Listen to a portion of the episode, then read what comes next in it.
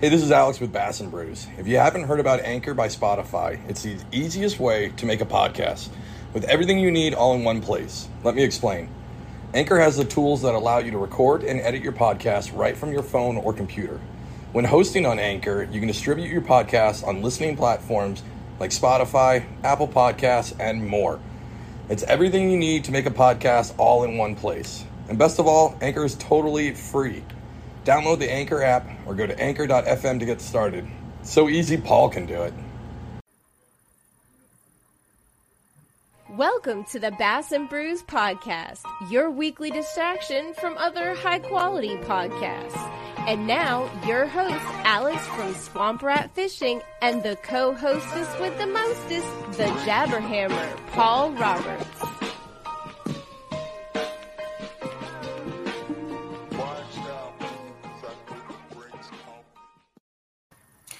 Hello, welcome to Bass and Brews podcast, your weekly distraction from quality podcast content.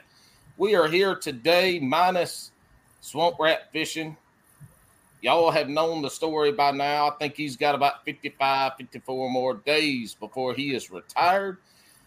Back into good internet service at his home. Until then, you have to deal with me and whatever degenerate co-host I bring on, and today we have a great one, Sean the Fisherman from Jugs and Bugs, aka Jigs and Bigs.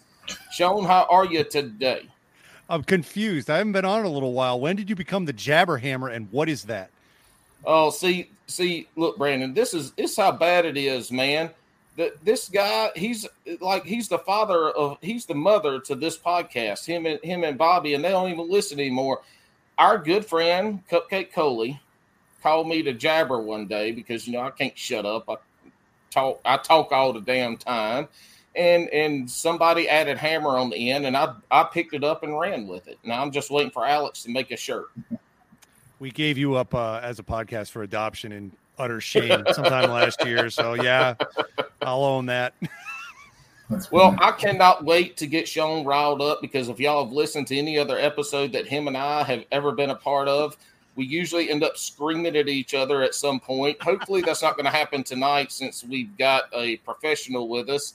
And we have that bass fishing dude, Brandon. I'm sure everybody listening to this podcast knows who you are. How you doing tonight, Hoss? I'm good, brother. Can't complain at all, man. Living the dream, I hear you. The tallest kayak angler in the world. I'm pretty sure that's a fact at this point, isn't it? That I am. I have yet to come across anybody as tall as me or taller in this space. and how tall is that? 7 foot tall. So 7 foot tall. That's why if y'all ever look at his content, this is the one person that you can look at the content and him hold up a fish and say, I got it. This is an 8-pounder. And if you question the size of that fish, you can question it because he makes an 8-pounder look like a 1-pounder in my hand.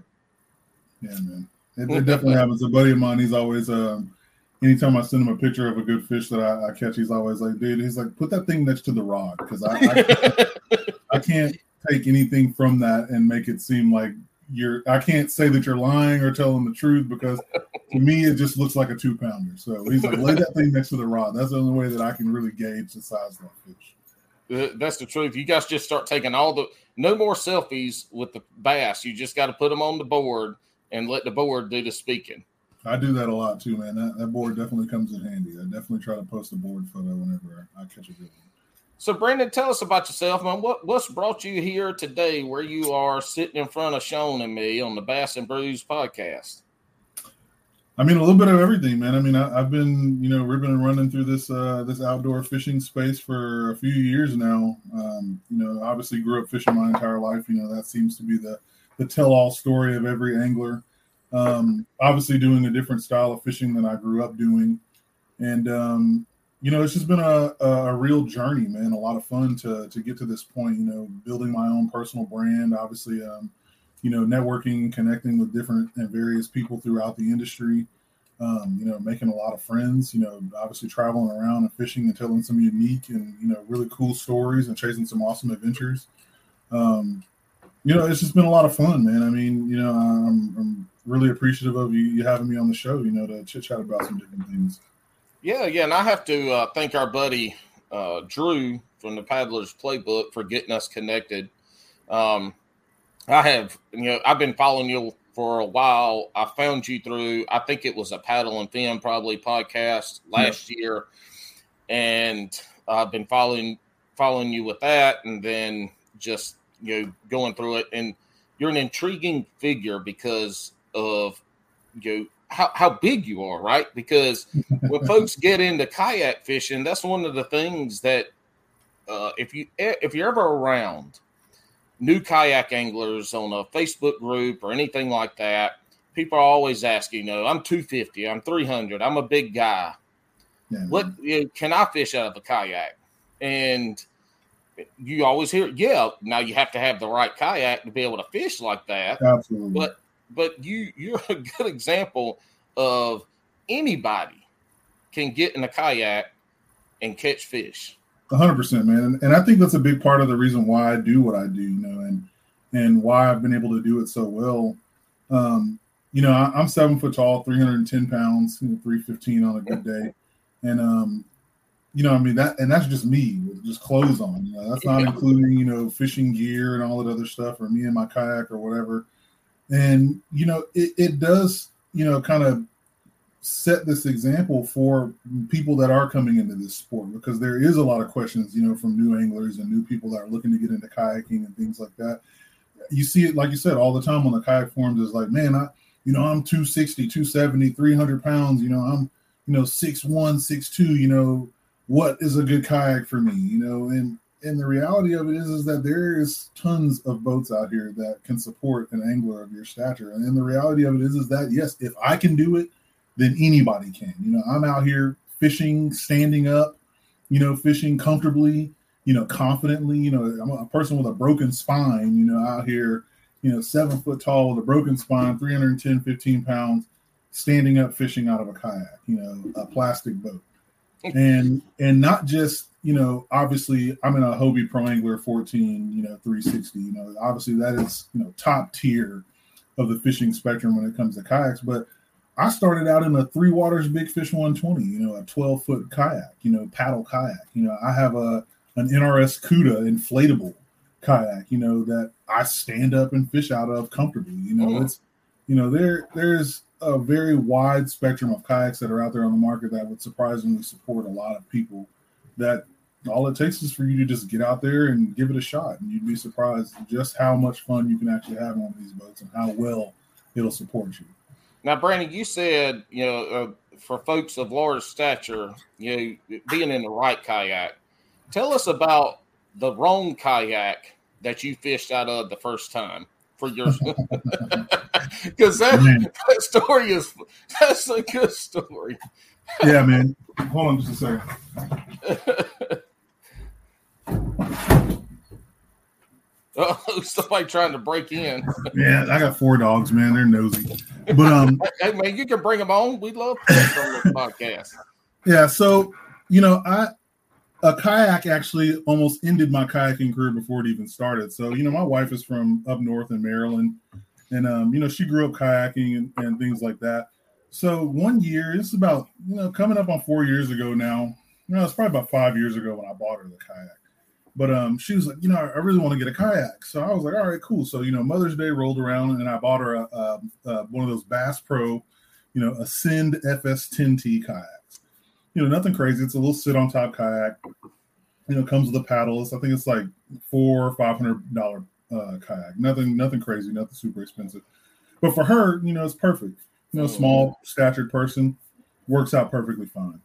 And this is right around the time we used to have a boat. We had a 27 foot tri-tune, and we pulled it, had a 150 Merc on it. We pulling tubes and all kinds of craziness with this thing.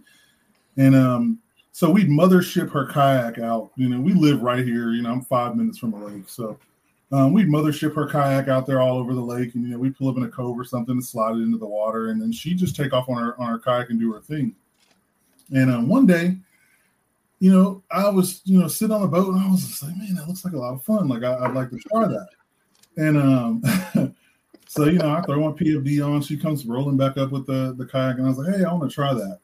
And so, you know, I slide down there onto the kayak, and you know, this kayak is so small. It's a 10-foot kayak, you know, and it's like 28 inches wide. So it's not some big, wide, crazy platform. And I was like seriously maxing out the weight limit on this thing. I think it only has like a 324-pound weight limit or something like that. It's not very much.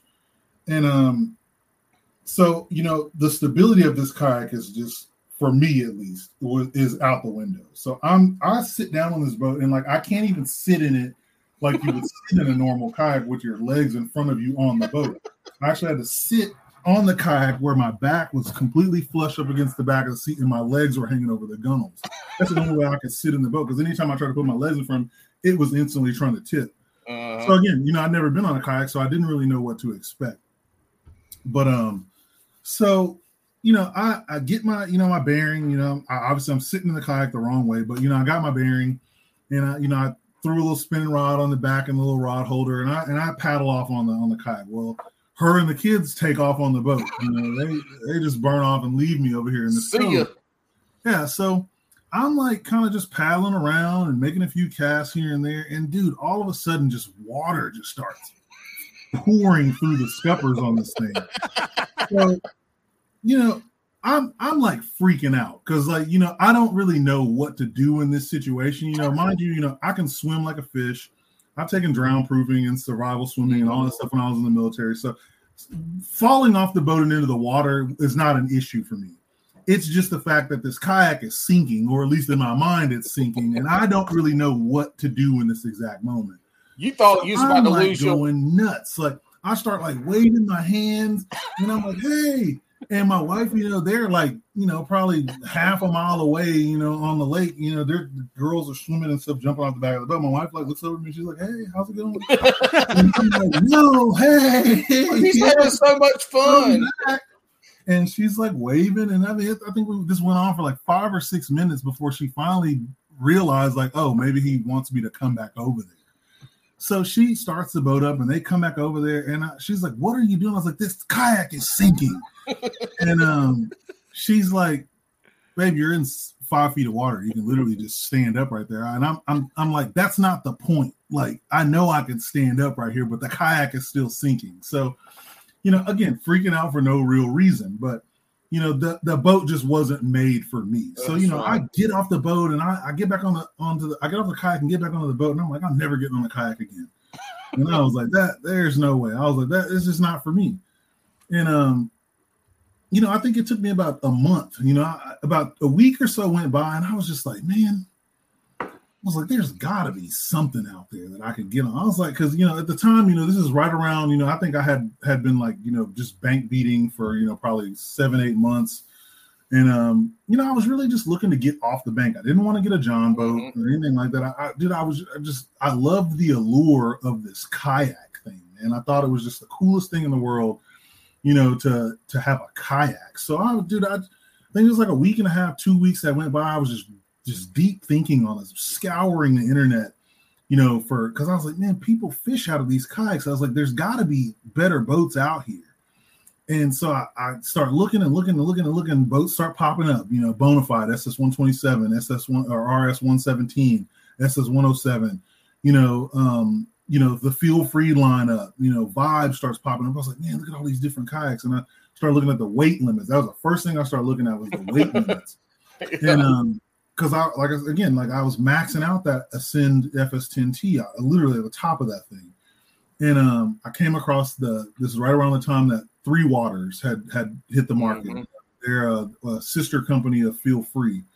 And so I found the Three Waters Big Fish 120, man. I was watching all these headwater videos on YouTube about this kayak, you know, and it just looked so cool, and it looked really stable and sturdy. It was big, you know, it had enough room in it, had a decent sized seat in it that I felt like it would hold me. So, you know, I popped over to Mariner Sales right here in Dallas, and Duke over there took me to the back where they had one on the shelf, and we pulled it off the shelf and laid it down on the ground. And I had Lila with me, my 9-year-old, and she wasn't 9 then, but I had her.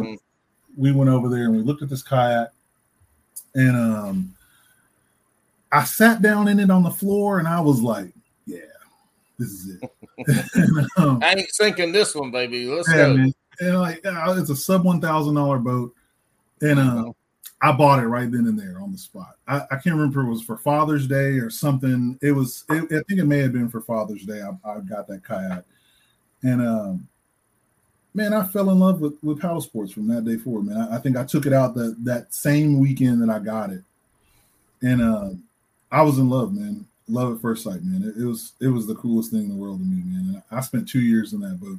Fishing hard, man. That thing's got some serious miles on it, man. It's got a lot of slime on it.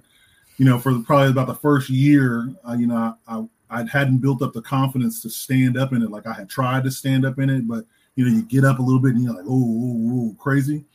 And then one day I literally was just like, you know what, screw it. I'm just gonna stand up and see what happens. And I was fishing a lake up north of me, one that I'm a big fan of. It's a smaller lake. It's about 3,000 acres. A lot of really good fish in there. It's a really easy to pattern lake, but there are some giants in that freaking lake.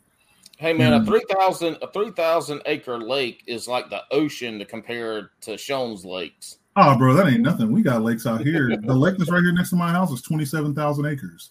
Yeah. I mean, we got. I live on a lake that's 8 acres. Oh, yeah, I mean, we got tons of those too, but bro, there's monster lakes out here, man. You call them puddles down there. Yeah, there are some big lakes out here. But you know, one day, and I just stood up. You know, I was just like, you know, forget it. I'm just gonna stand up. If I fall out, I fall out. And I stood up, and I was like, you know, the thing that I was focused on was just not locking my knees. You know, I was like thinking about like a person again. I for one, I've never been surfing before, but I used to skateboard. You know, so I grew up skateboarding and rollerblading. So I was always, you know, your best balance is when your knees aren't locked. You know, bend your knees a little bit. And you're also an athlete, so you understand body position and all that. Like, you know, that's good knowledge to have when you're in a kayak. Absolutely. So, and I stood up, and I was like, okay, I got it. And then I made a cast, and it got a little wonky, but I was like, oh, but I didn't sit back down. You know, I just kind of like saw it through, you know. And I figured it out how to do it. And from that day on, man, I was standing up fishing out of that thing like it was nothing. I could walk all over that boat. Mm-hmm. And that's awesome. Yeah, man. People would always be like, man, what kind of kayak are you in, dude? He's like, I see you out here fishing in that thing. And they were like, man, dude, we gave one away. Like that was when I hit I think my 10,000 follower milestone on Instagram. It might have been 10 or it might have been 5. I think it was 5 or 10K on Instagram. I gave away the same kayak that I was in. I was working with Austin Canoe and Kayak, longtime partnership with them before all this stuff happened with them going out of business and things like that. But you know, great company, great group of people over there, man. Always took care of me. We partnered together on a big giveaway, and I gave away a Three Waters Big Fish 120, a PFD, and a paddle. And you know, the person that won that kayak, man, he ended up becoming a really good friend of mine. And he's gone out on a guys trip with us. And, you know, I talk to him all the time, man. And he fell in love with the sport because of that. He was in one of those old Lifetime Walmart kayaks, you know, that he paid like $200 or $300. Talking about no stability. Oh, man. And, dude, he is a fishing fool now, man. Like, he's actually in the process of selling that boat because he's buying an Old Town PDL. So, you know, nice. He's upgrading. Oh, yeah. You know? He's been in that boat almost the same amount of time that I was in that boat before I decided to upgrade, you know. So I mean, it's cool, man, to just, you know, to grow the sport in that manner, man, to pass that on to somebody else. Yeah, that's cool. And we've talked about on this podcast, and I've talked about it with some other people about growing the sport. The sport of fishing really isn't growing, but the sport of kayak fishing is booming. Yeah, because the sport of kayak fishing is booming mainly because it's getting it's getting folks off the bank and into the water. Yeah. And you know, to have to be able to show people that you don't have to be like Alex, 4'9" and 120 pounds. Like Brandon, Alex didn't hear, so this isn't as fun because he won't get all red and you know, embarrassed, but you're like 6 Alexes. and Alex Brandon is the guy who started the podcast, my guest co-host, who's, like I told you through text, is out on his last tour in the Coast Guard. But anyway, you're like 6 Alexes. Tell me this. I have this is a question that I'm more curious about outside of the kayak. What the hell kind of PDF do you use? Like, because is there a special size? Like, I mean, you're a large human being. Paul. Yeah, PFD, not a PDF. He's not wrapping himself in files, dude. It's a PFD, personal flotation device. We'll get there. It's good. Hey, I'm colorblind. Don't pick on me for being dyslexic too. No, I use I started out with an NRS Chinook, humongous, massive fan of that PFD, and I just upgraded to the NRS Raku, which is it's a newer model. PFD that they came out with last year. They're actually revamping it again for 2023. Mm. But so, you know, the Chinook, I don't know if you're familiar with that PFD. A lot of people in the paddle sports industry are. But, you know, it has that really high back with the, you know, just the mesh lower back so that, you know, when you're sitting in your seat, you're not, you know, it's not overtaking your back. It's not hot in the Texas sun. Yeah. So the Raku actually has a full pad on the back, but it's really thin. It's a really, really thin pad, but the front of the PFD is identical to the Chinook. And, but it just has a more cushiony back, but it's a real narrow pad that runs up the middle of the back. So you still got the mesh on the sides, and it's just got a narrower pad that runs through the middle. That's probably about a half inch thick. Whereas, you know, obviously some PFDs, you know, that pad is an inch and a half, 2 inches thick on the back. But it has the pad is more spread out across the back versus that of the Chinook, where it's just really high. And I still have the Chinook. I still wear it. I really actually like that Raku a lot. So I wear that a lot more. When that came out last year, I started really wearing that one. And on your fishing, you said you grew up fishing, sounds like mainly from the bank and stuff.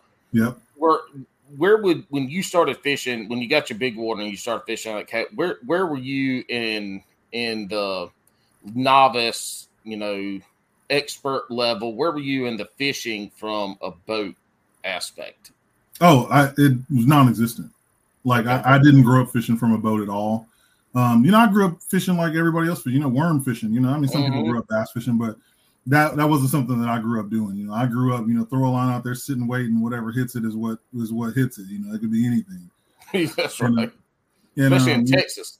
Oh, man, yeah. You know, I grew up fishing with my dad, my mom, and my aunt. So, you know, we fished a lot, you know, just growing up, but and even as an adult, I still fished in that manner. You know, it wasn't until about 4 years ago that I really, you know, took this leap to want to learn how to chase bass. You know, that there was it all kind of just came from me watching some YouTube videos, and then a buddy of mine that I went to college with was a bass fisherman, and you know, it just inspired me to go out here and chase this fish, this one green fish, because my mindset and thought process behind it was that if I could catch that, if I could figure out how to catch that one green fish, that bass, I can chase and catch any species on the planet. And that's kind of my mindset behind it. So that's how I ended up fishing for bass. You know, it took me about 2 months before I, you know, of just fishing really hard, you know, not from a kayak, but even just from the bank, you know, beating up the, you know, the neighborhood ponds and all these little ponds and stuff around, you know, DFW, before I actually held one in my hand that I had actually caught. You know, it took 2 months of me basically fishing almost every single day after work, or every weekend. I literally bought every piece of soft plastic that you could imagine. And my wife actually banned me from buying soft plastic. And because I'm not joking, man. I probably had $5,000 worth of soft plastic. You literally had about everything then. Yeah, man. And dude, every time we go to Walmart, I'd buy something else. And she's like, why do you keep buying this? And I was like, well, because I need it. And she's like, you got that at home already. I was like, but I don't have this color. This is before my mindset. You know, obviously the more and more I got into this, the more and more I realized that I didn't need a lot of that stuff. And that's where it kind of just turned into, you know, what it is now. What was the catalyst that got you to where you are now, where, you know, you go out, you catch big fish, you know what you're doing, put you at the expert level? Was it YouTube? Was it local folks? Was it just you going out there and figuring that out on your own? What was that catalyst to ramp up? Because, you know, that was 5 years ago. You're fishing from the bank and just getting into bass fishing, and now, I mean, you got it. And you know, there's some of us that have been fishing for a long time and don't got it like you got it. I mean, dude, I'm going to be honest with you, man. It's a mix of all of it, you know what I mean? But a vast majority of it comes from just time on the water, you know? And, you know, it's really interesting because, you know, I don't tell a lot of people this, but, you know, I do tell people this because, I mean, it's the reality of it, you know, when it comes down to it is like, I don't fish as near as much as my social media would make one believe. You know, I work a full-time corporate job. You know, my followers know that I work a full-time job. They know I work Monday through Friday. But, you know, a lot of people from the outside looking in, they may not know that. You know, they may not know and understand because they look at my social media and like, man, this dude's on the water every single day. He's on the water all day long. That's all he does is fish every day. Dude, I don't. Like, I might fish once or twice a month in some cases, you know. But, you know, the difference is when I'm on the water, I maximize that time when I'm on the water. I'm taking advantage of every single second that I'm out there. And, you know, whether that comes from the aspect of content creation or just, again, you know, growing my skill set. And, you know, to say what the catalyst was that got me to where I am today, you know, a lot of it is from, you know, studying other people, you know, things that people have told me. But also it comes down to just putting that time and putting that work in on the water because, you know, fishing is hard, man. Like it is a lot harder than people make it seem. Dude, I go out here and I zero a lot of times, man. Like I have terrible days on the water, but then there are some days where the stars align and I knock them down, you know, and I mean, and it just works. But there's a lot of trial and error that goes through it, man. A lot of trial and error that happens more often than not. And on Bass and Brews, our guests are primarily content creators. That's where we look for people to bring on here because they're interesting. They have a story to tell and they know how to tell that story. And one of the things that I learned when I started kayak fishing and started creating, I'll call it my content. It isn't really that good, but when you go out and fish and you catch 12 fish in a day, that's 12 different pieces of content. And so I'd get the same thing, or my wife would get these how do you let Paul go fish so much? And I'm like, look, if I go out and catch 12 fish in one day, that's 12 pieces of content I can spread out. And your content, you know, you alluded to that. People think you're out there fishing all the time because of the content you create. And if y'all have not looked at his Instagram page, you got to go look at it because his content is phenomenal. I appreciate that. When did you start that? What got you into it? And then how did it morph into being, you know, a damn star in the Instagram realm? So, you know, I've always been a part, you know, all the way back from my days in the military, man. Like, you know, it's always been, you know, I've always put 110% in everything that I do. You know, I'm not going to, you know, half step on anything. You know, that's not something that I do. You know, my wife will tell you that I'm passionate about everything that I touch. And like, whenever I touch something, I'm like hyper-focused on that. Mm-hmm. And so, you know, for me, it's always been about quality over quantity. You know, there's this mindset that in this space of content creation that you just need to post. You just need to post. It's not about the quality of the post. It's not about any of that other stuff. But the reality of it is that the quality stuff goes a lot further than the quantity does. And if you take that time to put a little bit more effort into the content that you create, you're going to get a lot more out of it. And for me, you know, even from the beginning, I've always been focused on the quality aspect of it, and less about the quantity. You know, when I first started this, you know, this whole entire thing, I wanted to be a YouTuber. You know, that was what my goal was. Is I wanted to be the next John B. You know, I use John because he's a good friend of mine. You know, I really enjoy his content and things like that. I mean, he's a stellar fisherman. But you know, that was my mindset, is that I wanted to be the next John B. You know, I wanted to put together these unbelievable YouTube videos, and I just wanted to make as many YouTube videos as possible. Well, after starting and doing that for, you know, a month of just making YouTube videos, I realized really quickly that wasn't actually something that I wanted to do. I didn't want to be a YouTuber. That ain't easy. It ain't easy to create that YouTube content like that. Well, what it is for me, it's redundant and it's boring. Mm-hmm. You know, whenever you look at YouTube creators and YouTube content creators as a whole, especially just in the outdoors of fishing space, or just in any space for that matter. It doesn't even necessarily have to tie into the fishing space or outdoors. Dude, a lot of these videos are just rinse and repeat, the same thing over and over and over again. And, you know, this is not a knock on anyone or, you know, on Tactical Bassin or anything like that, because I really do love Matt Allen and Tim Little's content. You know, I love everything that Tactical Bassin is doing over there. But, dude, they literally make the same 12 videos every year. And they literally just rinse and repeat them with the same information, and they add in something new the next year. It's, you can literally go back on their YouTube page and watch every video that they've put out for the last 12 years. There's literally an identical version of every single video on their page for the last 12 years. And it's just redundant. It's just the same thing, recycling over, rinse and repeat, rinse and repeat. And for me, it gets old after a while. So, you know, I started, you know, really thinking about and formulating how I could still make YouTube content, but do it in a way that it was still fun for me and it wasn't redundant.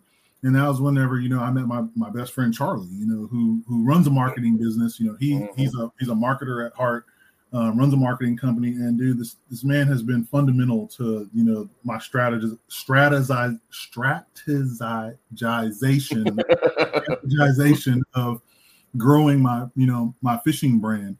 You know, he's the one that kind of helped me outline and strategize around building my content strategy that would make it so that I could create the content that I wanted to create without it being redundant. Because again, that's mostly what a lot of this content is that is out there on YouTube. You can look up anybody, any one of these other fishing guys that are around here or anywhere else.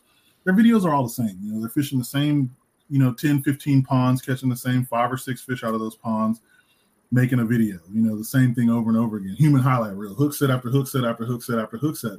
There's no substance to that.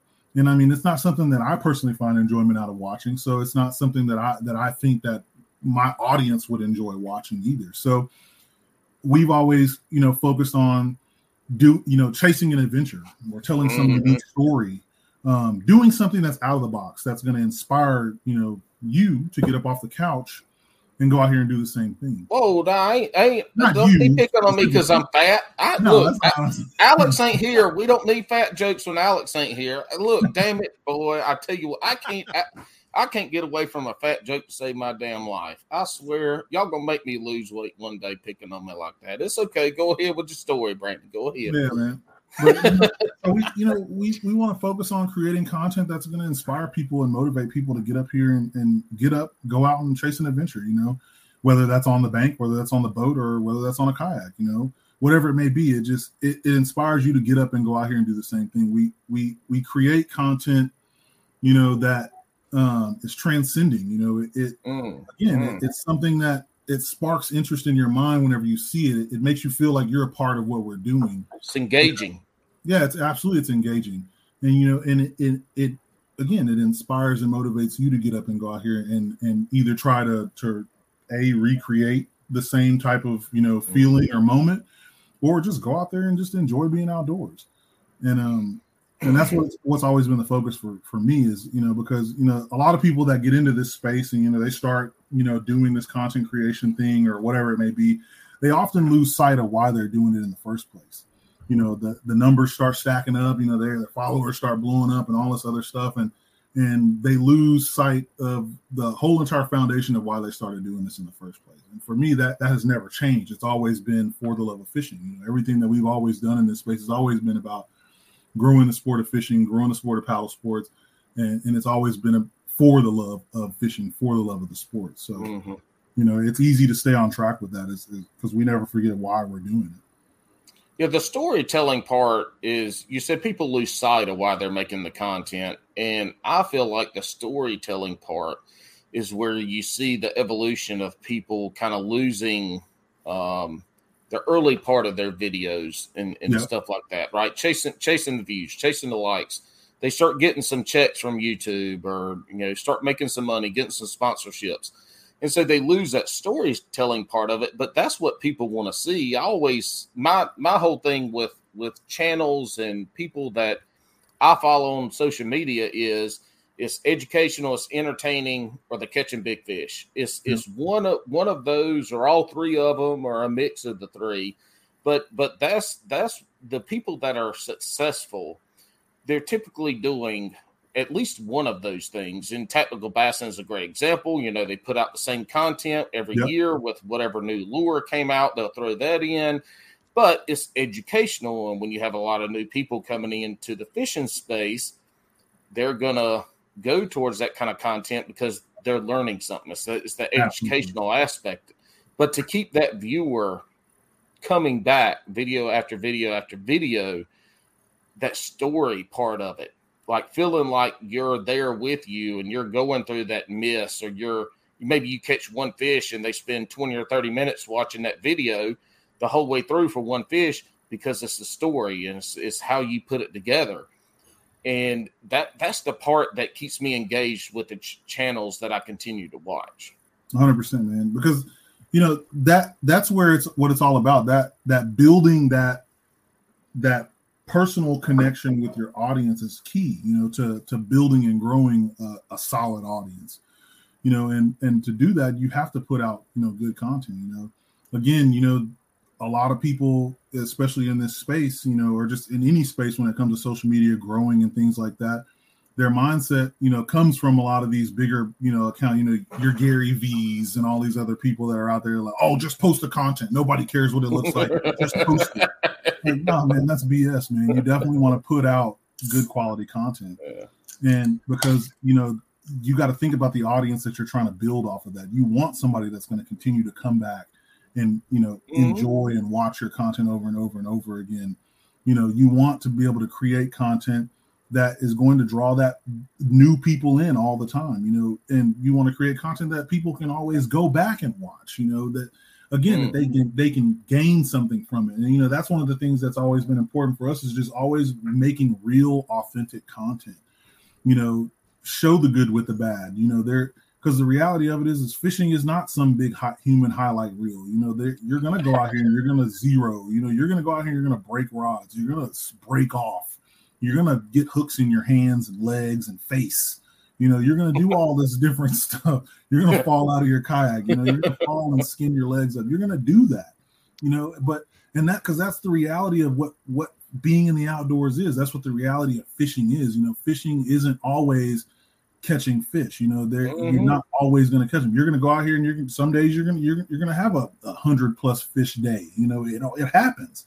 But then there's a lot of the times that you're going to go out and you're going to grind and you're going to struggle and you're going to catch, you know, 2 12-inch bass or a catfish, you know, and you're going to, it's going to suck, you know, but you know, we tell those stories and we show those days anyway, because again, it doesn't give somebody a false impression of what the sport is, because the thing about it is whenever you sell somebody that false impression of what the sport is, especially a new angler, you know, somebody that's coming into this space or thinking about getting into this space, they see you out here, oh, just slamming hook set after hook set after hook set after hook set, 10-pounder, 12-pounder, 5-pounder, 6-pounder. They're like, oh, man, that looks awesome. They go out and they spend $300 on fishing gear and $1,000 on a kayak, and they get out here on the water and they absolutely zero. And it's, you know, they spend, you know, 5 hours out here literally backlashing every time they cast, or, you know, almost falling out of their kayak or losing a bunch of gear, and just flat out not catching anything. And then that person they walk away from the sport and they never want to do it again.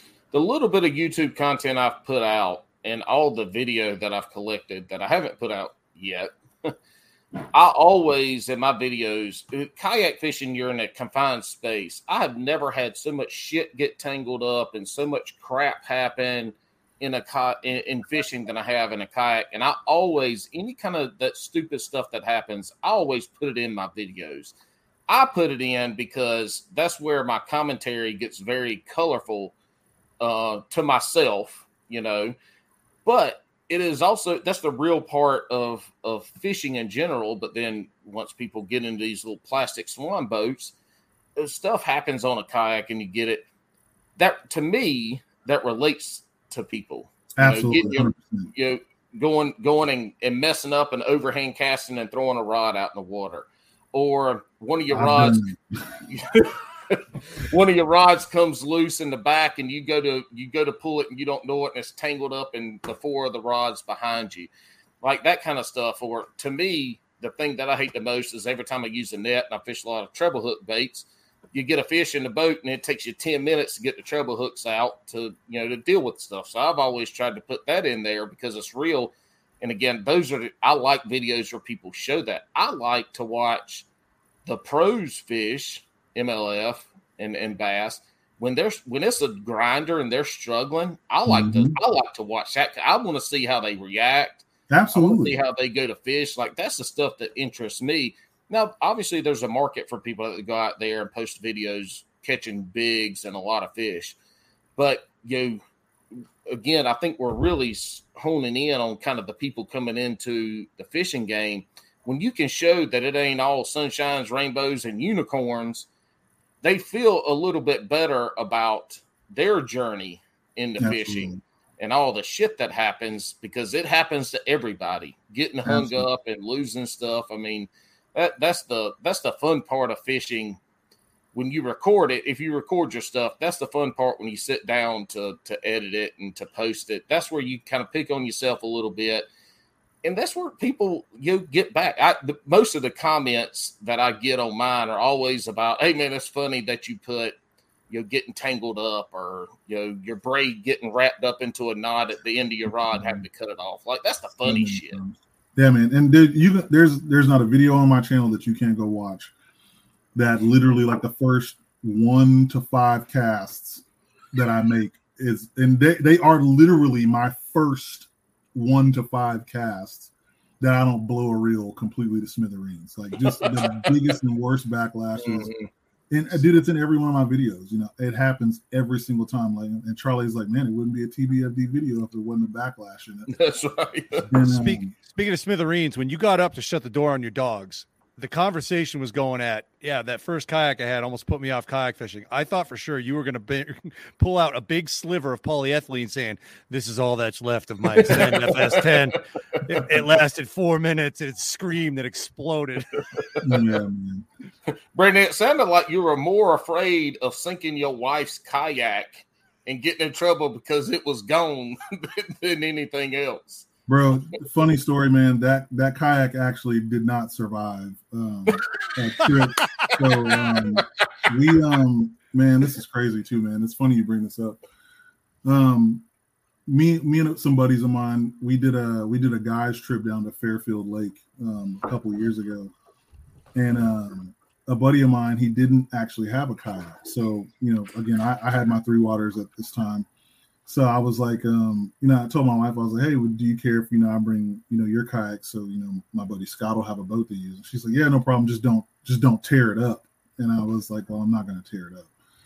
And so we went down there, you know, drove down to Fairfield, you know, boats in tow, you know, had a good time. You know, I think we were down there 3 days. And, you know, we pack up, wrap up everything. We're driving back. So I have, you know, my Three Waters in the bed of the truck, and then her boat is right next to mine in the back of the truck. Tailgate is up, so her, you know, the stern of the kayaks is hanging out of the back of the truck. Yep. And I strapped them down, great, I thought. And we're driving back. You know, I'm rolling, man. My truck, it drives like a Cadillac. I mean, I could be going, you know, 90 miles per hour, and you never even know it. And it's Texas. That's the minimum speed limit. Most definitely. And so, you know, we're rolling back, man. And we're driving. Probably, I think we had gotten maybe about 2 or 3 miles outside, you know, past the lake. And like I hear like this giant boom, boom, boom, boom, boom, boom, like, and like I thought I had run something over. You know, so like I'm looking in the rearview mirror just because I'm going. You know, I didn't stop. You know, I just thought like I had run something over, like, you know, like one of those gators in the road. You know, an 18-wheeler tire. We call them gators. Yeah, armadillo. Armadillo. That's what I was gonna say. Had to be an armadillo. I've hit one of them bad boys too. But yeah, you know, I thought I just ran one of those. So I'm like looking in the rearview mirror, don't see nothing. I look, you know, up in the middle rearview mirror, and both of the kayaks are still back there, or so I thought they were back there.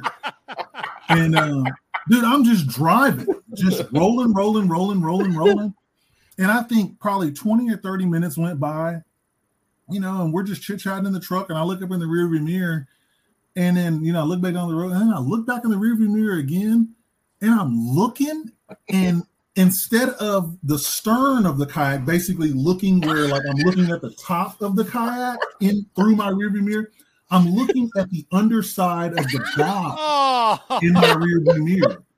And I'm like, no, there's no way. So we pull off the road real quick, dude, and I get out and I go back there and look, and we had been dragging my wife's kayak behind my truck on the highway, bro, going 90 miles per hour. Nobody drove by me and honked and said, hey, by the way. Bro, so my Three Waters Big Fish is sitting out of the back of the truck like it's supposed to.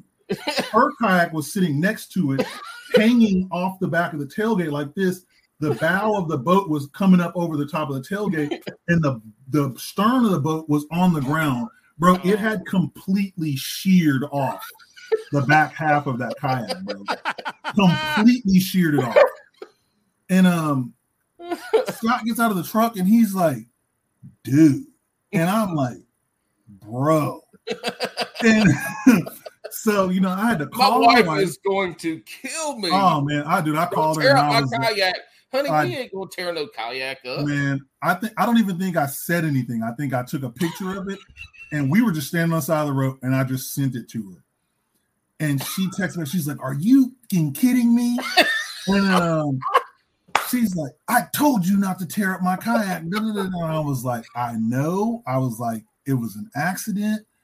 And dude, it was all bad, man. Like that boat was like, I'm talking, it completely cut just a 45, dude. It was just an open shell with a 45 sheared completely off the back of it. And that's when you purchased your first ever Hobie 360 was for your wife.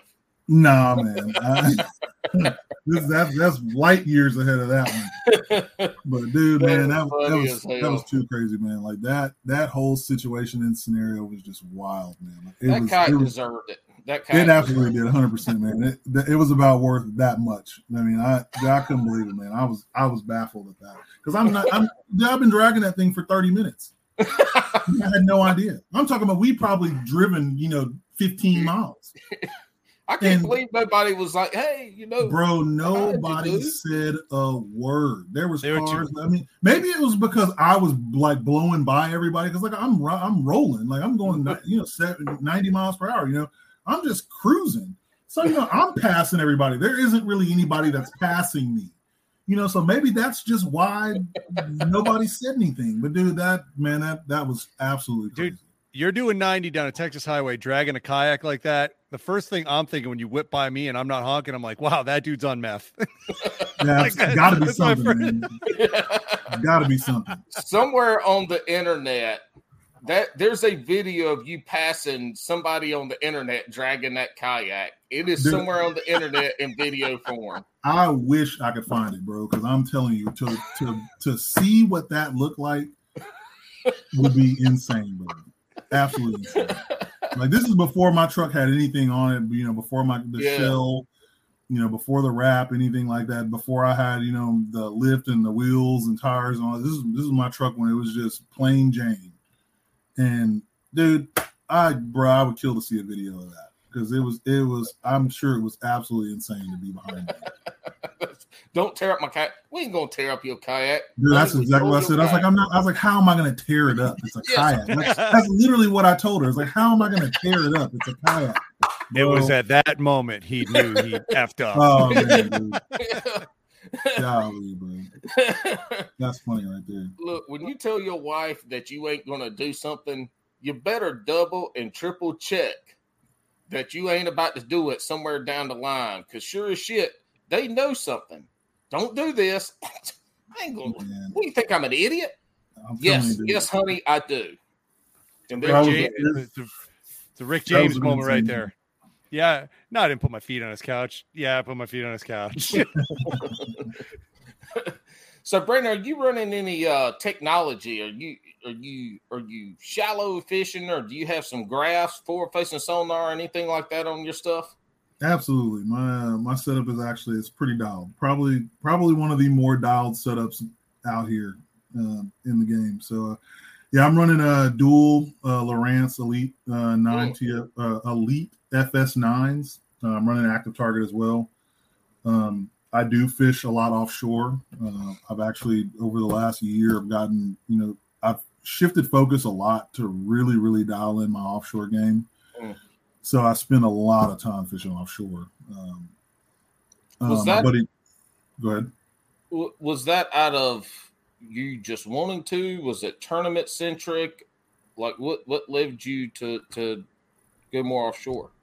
Again, it's one of those things where, you know, I'm really focused on becoming and being the best angler that I can possibly be. You know, that, you know, again, you know, to kind of back this up a little bit, you know, a lot of people that I think that fish on social media, they're not really focused on being great anglers. You know, they just want to be content creators. So, you know, that, and I think that's a lot of the reason why a lot of the content that we see out here today from the fishing space, from a lot of people, is so redundant, because they're not focused on becoming and being better anglers. They're just focused on getting the shot and, you know, making the best YouTube video they can possibly think of. I'm focused on being the best possible angler that I can possibly be. So that's part of the reason why I fish competitively as well. You know, 2 years ago, you couldn't have paid me to fish a tournament. You know, there's no way, because I'd have been like, you know, I've literally said this, is that I don't want the fishing that I do to turn into work. And because tournament fishermen, at least the ones that fish tournaments full time, like, you know, your Christine Fishers, you know, your Guillermo Gonzalez and all these other guys out here, your Chad Hoovers and so on and so forth, Gene Jensen, those guys that fish full time, that are tournament anglers, that's all they do is fish tournaments. Bro, they're working. Like, tournament fishing is hard. You know what I mean? So, you know, 2 years ago, I said, nope, I don't want to fish tournaments. I don't want the fishing that I do to become work, because I genuinely love the sport of fishing. I genuinely love fishing. But I took a step off the deep end last year, and I started fishing tournaments. And then I fell in love with it, man. I love fishing competitively, especially when you get into a good trail with a great group of anglers. It's unbelievable how much fun you can have out there fishing, and it has really, really, really changed the way that I fish, even just when I'm out fishing for fun and, you know, out here chasing content. I mean, I create content from my tournament stuff as well, but it has completely changed the way that I fish. But how I got, you know, started in this offshore game thing is again, just wanting to solidify my skill set, become and being a better fisherman. That was a big part of it, man. I really wanted to learn how to fish offshore and chase suspended fish in 60, 70, 80 feet of water, you know, 20, 30 feet of water, you know, to go out here and be sitting out in the middle of, you know, 150,000 acre reservoir, you know, a mile offshore or 2 miles offshore and 6 foot rollers with 35 mile per hour winds and still catch fish, you know, out of a kayak. You know, it seems crazy to the average person, but it was something that I wanted to do. You know, it was something that I really wanted to learn how to do. You know, I watch a ton of fishing. Like, I'm a big fan of, like you said, the MLF and the bass circuit and things like that. You know, sure, these guys are fishing out of a bass boat, so, you know, they've got stability on a whole nother level when it comes to fishing offshore. But dude, just the quality of fish that you find offshore, man, is second to none in comparison to the fish that you typically find up shallow. You know, when you find those offshore staging areas, man, that are just holding the right fish, dude, the type of fish that you get into, man, is just, it's so different, man. It is literally a totally different type of bite. And Charlie, you know, my best friend, he is completely against fishing offshore, man. This dude is a no foot to 10 foot water fisherman, man. Like, he loves shallow water fishermen, and I love it too. But for me, again, you know, here in Texas, you know, in the dog days of summer, when it's, you know, 110 degrees, you know, those fish aren't in that shallow water. And, you know, the ones that are up there in that are not the ones that you really want to be catching. And, you know, I'm always telling Charlie, I was like, man, we got to get out here and get offshore. And he's like, bro, he's like, there's fish up here, man. He's like, I'm going to get them. Like, well, you keep on messing with them fish. I'm going out here offshore. I'm gonna go find me some fish out here. But you know, Charlie is a stick too, man. He definitely, dude. On days that I'm not catching anything, man, this dude is literally just laying into him. And go ahead. You know, days that, you know, like I said, you know, days that I'm not getting on, Charlie is just on him, man. Like, we'll be out on the same lake, and he'll be fishing somewhere. Like, he'll be up shallow, I'm offshore. Or, or he's like semi-offshore in some slightly deeper water, 12-foot of water. And, he's just throwing like a swim jig or something, man. This dude is a swim jig throwing fool, man. And this dude can catch everything swimming on that bad boy. That is a bait that I have yet to get dialed in on, that swim jig.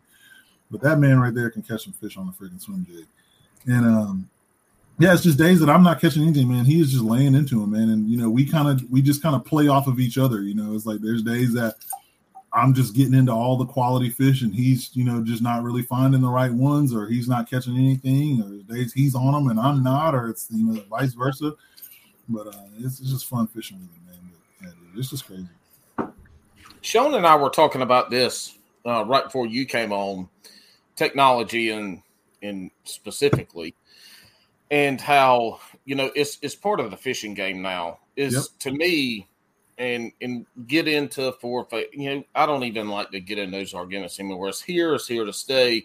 It's just, to me, it's no difference than you being able to fish with a Zebco 33 or a Shimano Corrado. Yep. We can purchase both. We can fish with both. We can catch fish with both. The technology is just another tool in there to do it. And you referenced something that Sean and I were talking about with fish being offshore in the summertime there. I'm in North Carolina. The fish in the summer here, same thing. These fish are going to be schooled up offshore. You're going to have a better quality fish that you can catch more consistently offshore. And they're going to be in bigger schools. So when we have a kayak tournament here and there's 50 people on the lake and everybody's beating the bank, you can't go run a bank. It's just not going to happen. So being able to pull offshore. Sean is in the Northeast / New England area, and offshore fishing for him is Sean, correct me if I'm wrong here, is more predominant than shallow fishing in the short amount of time y'all had to fish before shit ice is over. But technology is here to stay, and being able to learn how to do that. Everybody talks about being a well-rounded angler. To me, a well-rounded angler ain't somebody that can throw every lure or, majority of lures and know how to fish them. It's they can fish shallow. They can fish offshore. It doesn't have to be deep, but offshore. Yep. And you can go where the fish are, because you can't catch fish where fish ain't. Exactly. And so being well-rounded means that you can go target fish in different areas, different water columns. And, Sean, that's what we were talking about earlier with technology. Neither one of us have forward-facing sonar, but we talked about how it's becoming something that if you're going to fish competitively, and all three of us were athletes at some point in our life, that competitive drive, to me, is the reason I got into kayak fishing, because I didn't want to go into a bass club and fish out the back of a boat. I did, it's fun. It's a good learning experience, but I could be in a kayak and actually – do my own thing, and I could compete. I could fish our local trails. I could go to some of these national trails.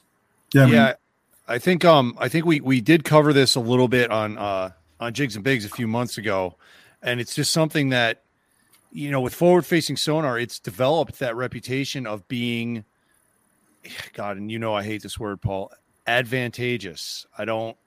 It's a tool in the tool box for an angler, but sometimes other anglers will look at that and say, well, that guy's got live scope, I'm screwed, right? On certain lakes, that can be the case. At a certain tournament, that can be the case.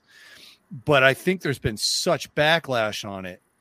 And, the general feeling of anglers who may not be able to afford it, or who, in my case, I don't want to pay for it right now. I mean, it's expensive. I know, Brandon, you've been fishing for, really seriously 5 years. Paul, how many years you been fishing, like, seriously? 10, 15? Broken up, probably 15. So I've been at it hardcore for 15, but as much as possible for over 30. And the only time you're old, we get it. You're bald, gray, and old. No, but the only time I can remember, and I brought this up on the show, was the only time I can remember backlash like this was when the Senko debuted. And it was like cheating, and someone who maybe hasn't put the time in all of a sudden is putting up those numbers like someone who has. And that's the only real comparison I can make. But the difference being, it's going to take a lot of $8 bags of Senkos to add up to a Garmin live scope. You know what I mean? So, I mean, it's our game, our sport is always going to change. And, you know, right now I'm digesting ways. I'm trying to figure this out. Is this the direction I'm going to go in? Because it's an immense cost, but I just, again, finished in a tournament, middle of the pack, where live scope was really, you know, fishing through a live scope was really the dominant way to finish in the top 10. I think 6 out of the top 7 in this tournament finished, you know, had live scope, and it's tough to compete with that on certain lakes when you don't have it, you know? Yeah. I'll tell you this, man, go ahead. Real quick, side imaging from a technology standpoint, not a lure or anything like that, but side imaging had a bunch. When it first came out, it had a lot of the same arguments and stuff when it first came out, because you could see outside of down below your boat. Yeah. And that was from a technology standpoint, and that's where we're headed in fishing, right? Lures have been regurgitated year after year after year. And you can listen to Ken Duke talk about how lures that are coming out now that people think are fresh and new. Well, back in the 30s, there was the same lure at some point. But the technology is really kind of that big thing out there. And side imaging, I would say, was a big argument point or whatever. It was a step. This is like a quantum leap. True. You know what I mean? That's how technology works, though. Yeah. Technology doesn't go. I mean, you know, a year from now, the technology we're using now is quasi-obsolete. I get that, but it's been recently, in the past 15 to 20 years, where we're seeing developments year by year that used to go decade by decade. You know what I mean? But that's technology. Technology is faster than anything else we've ever seen. But lately, the past 20 years is what I'm getting at. The advancements have come way quicker. Way. I mean, think about just televisions, all right? We had tube TVs for how many years, and they would slowly evolve. And then the next thing you know, we have flat screen tube TVs, and those lasted for what, 5 years maybe? And then all of a sudden, bam, you had 3 or 4 different kinds of true flat screens that were what, 3-4 inches thick to start, and now they're down to what, an inch, inch and a half? I mean, that but that's like as thick as a paper. Yeah, and now we all have basically flat screen TVs with multiple inputs on our kayaks. All right, I mean, think of that. That's all been. I mean, we went from tube TVs for 50 to 60 years, and then in the space of, you know, I mean, when did I first saw flat screen was what, 2003. All right, 2003, in 20 years, we have gone from a flat screen tube TV to a 9-inch monitor on our kayak with 4 or 5 different inputs with forward-facing sonar where you can see fish attack a lure in real time. It's amazing. I mean, yeah, but remember, we had 50 years of tube TVs before that, or 60 years of tube TVs before that with slow advancements. And then all of a sudden, what did it? Semiconductors? I don't know. But like we're in this technological advancement. Like, you're right. What you're saying is exactly right, Paul. It does move fast. I know. But when you have that perspective that I have from, you know, well, hell, me and Bobby selling tube TVs in 1995, you know, at an electronics store, I have that perspective of things are moving a lot faster than they used to. And you know, that's the other thing. Let's say I invest $3,000 in a forward-facing sonar. How soon's that going to be obsolete? You know, we were talking it's going to be obsolete for a while, man. I think you got a ways to go before forward-facing sonar becomes obsolete. Hey, that's what people thought about flat-screen tube TVs in 2003. But it's a little different, though. But you know, I will say this about forward-facing sonar in comparison, because you know, using you as an example, somebody that doesn't have forward-facing sonar. You know, that's on the fence about buying it, your thoughts about, you know, what it means for the sport and et cetera.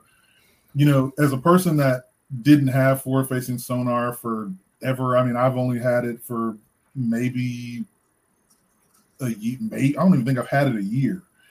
You know, it's not a make or break you, man, to be honest. If I'm being realistic, if I'm being like really, really real about it, the kayak space hasn't been taken over by forward-facing sonar. You look at, take Drew Gregory, for instance. This man is fishing out of a paddle kayak with no electronics on it. And he is out here winning with 3 rods, and he's winning. national trail events. You know what I mean? He's won Bassmaster events. He's won Hobie BOS unit, BOS events with literally knowledge. You know, he's, the thing about it is that those of us that are anglers, that are true anglers, that actually are growing and building our skill set in this sport, we know that fish are predictable beings. We know that. We know where fish are going to hang out. We know what high percentage areas are. The only advantage that forward-facing sonar gives you is the ability to just see the fish and see the fish there. See, forward-facing sonar gives you the ability to fish more efficiently. You know that. I'm actually going to disagree with that, Brandon. Over the past 2 years, what I've been getting from some of the anglers that I frequent with up in the Northeast is that they are learning new things about bass behavior because of this forward-facing. Oh, 100%, 1,000%. So we're finding fish. You know, like I brought this up on the show, and I was in this tournament, and I got slaughtered in it last year. But I faced an angler that was offshore by himself in a deep lake, catching 19 to 20 inch largemouth in a cold water lake. They were suspending 40 feet down, just above the thermocline, chasing smelt. Yep. He was looking for balls of smelt, and he would drop a drop shot down to him. But he saw those fish and stopped, which with it would never happen in any other scenario. Traditional sonar, we wouldn't have seen that. Absolutely. So that's amazing. Absolutely, 100% agree with you on that. There are 100% fish that are being caught in today's day and age in fishing. There are fish that are being caught right now with forward-facing sonar that have never been caught before. Yeah, exactly. And that's a fact. There's no denying that. But again, with the whole entire aspect of this is that, you know, fishing is a giant game of luck. You know, when you really, really boil it down to the reality of what fishing is. Fishing is, you know, one part skill, you know, and the rest of it is just sheer luck. I mean, you're trying to make the right cast at the right time, at the right target, and hope that the right fish is at the end of that, ready to eat that. Yeah. And, you know, forward-facing sonar gives you the ability to see that there are fish on that target. You know, sure, you know, you could go out and you could make 2,000 casts at the same brush pile, you know, all day long with no electronics. And there might be a fish on it. There might not be one there, you know, but, you know, your intuition says that there, you know, I've scanned this with my down scan and my side imaging. I know there's a brush pile here. My down scan shows that there's a brush pile here. My sonar, my 2D sonar is showing that there is fish or bait in the area. There should be a fish on this brush pile. You sit there and make 2,000 casts at that. And you just wasted 2 hours of your day fishing this brush pile and didn't get a single bite on it, because there isn't actually a fish sitting on it. That fish is actually sitting 20 yards off that brush pile out here suspended in 20 feet of water, whereas you've been casting this brush pile. Well, forward-facing sonar is going to give you the ability to scan over that and see, well, there's actually not a fish on that, but, oh, actually, that fish is actually sitting 20 yards just past it. Let me cast out there and see what that fish does. So, you know, forward-facing sonar does give you the ability, in my opinion, to fish more efficiently. That's what I've used it for. It's not necessarily a tool for me to go out and actually catch fish with. Sure, I'm using it to catch fish, but dude, there's a severe learning curve with forward-facing sonar. This is not something that you just plug in and all of a sudden you become KVD. Ain't no magic thing. And I think a lot of people have that mindset and mentality behind it, is that, you know, oh, as soon as you got live scope, so yeah, you're just going to catch all the fish. Like, nah, bro, I'm still out here trying to get these fish to eat just as much as you are. The only difference is that I know it's a fish on that, whereas you don't. So those 15 trees that we just rolled past, there was only a fish on 3 of them. You know, so instead of me taking, you know, 8 hours of a tournament and flipping every single one of them trees, you know, every single side of that bush and every single side of that tree for 8 hours, going down the line, all 15 of those trees, and then potentially only catching one fish off of one of them throughout the tournament, I don't have to do that anymore. I can just roll through. I can scan. I see there's trees here. Let me scan this and see if there's fish in the area, or if there's a fish sitting on any of theirs. There's not. I'm moving on.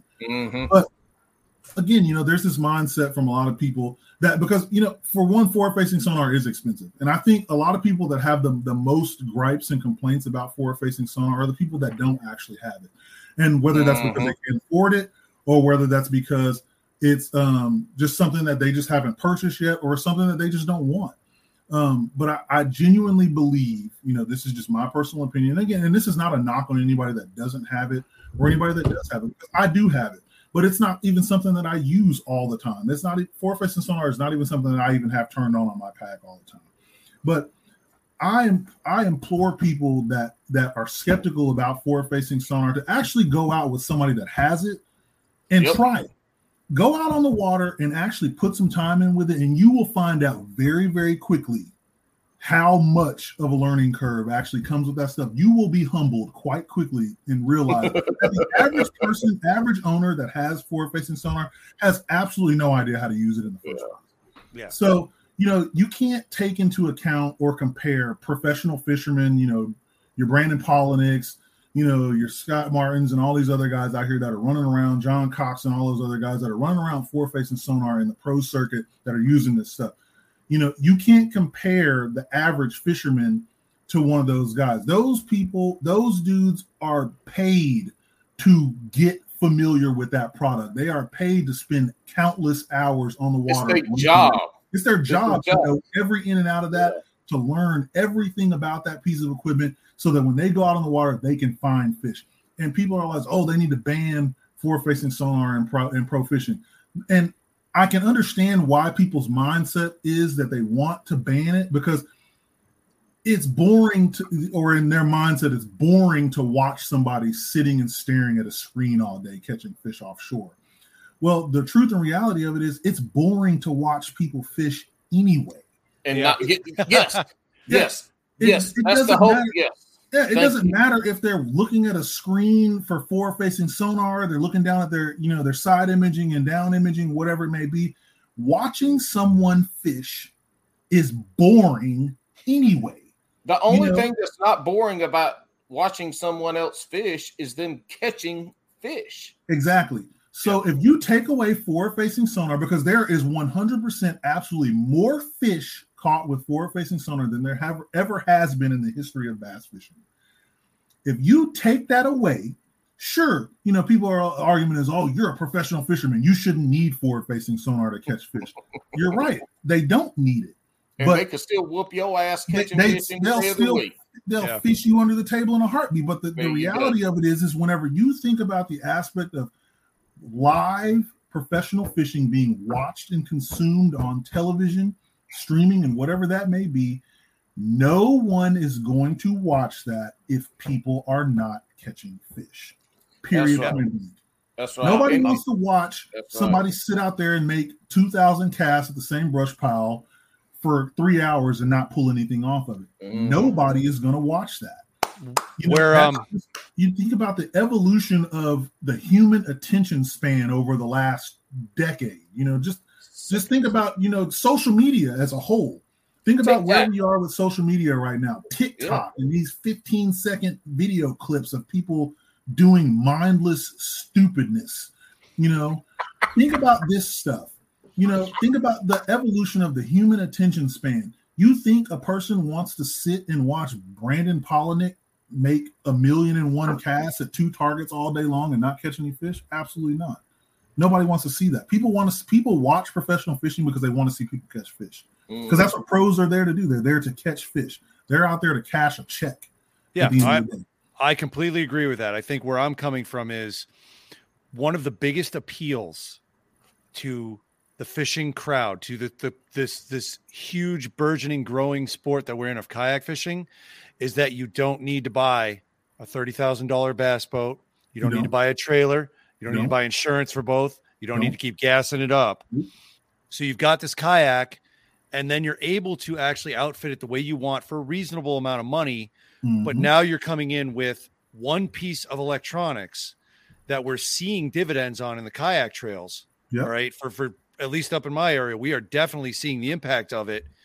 And those that entry level kayaker that's looking to start to compete, I agree with you. It's possible. There are people out there that go out and paddle kayaks and minimal electronics and whoop ass, but they are in the minority. So now they are in the minority. Yeah, you're looking at well, now I've just got to double my price because I've got a $2,500 pedal kayak, name your brand, that seems to be around a decent price for one, And now I've got to double that and go $3,000 on a Garmin unit. And it just, I'm worried, as you know, I direct one, two, three. What am I directing now, Paul? 4 tournament trails, 3 or 4. I can't even think of this. 3. I'm directing 3 tournament trails at this time.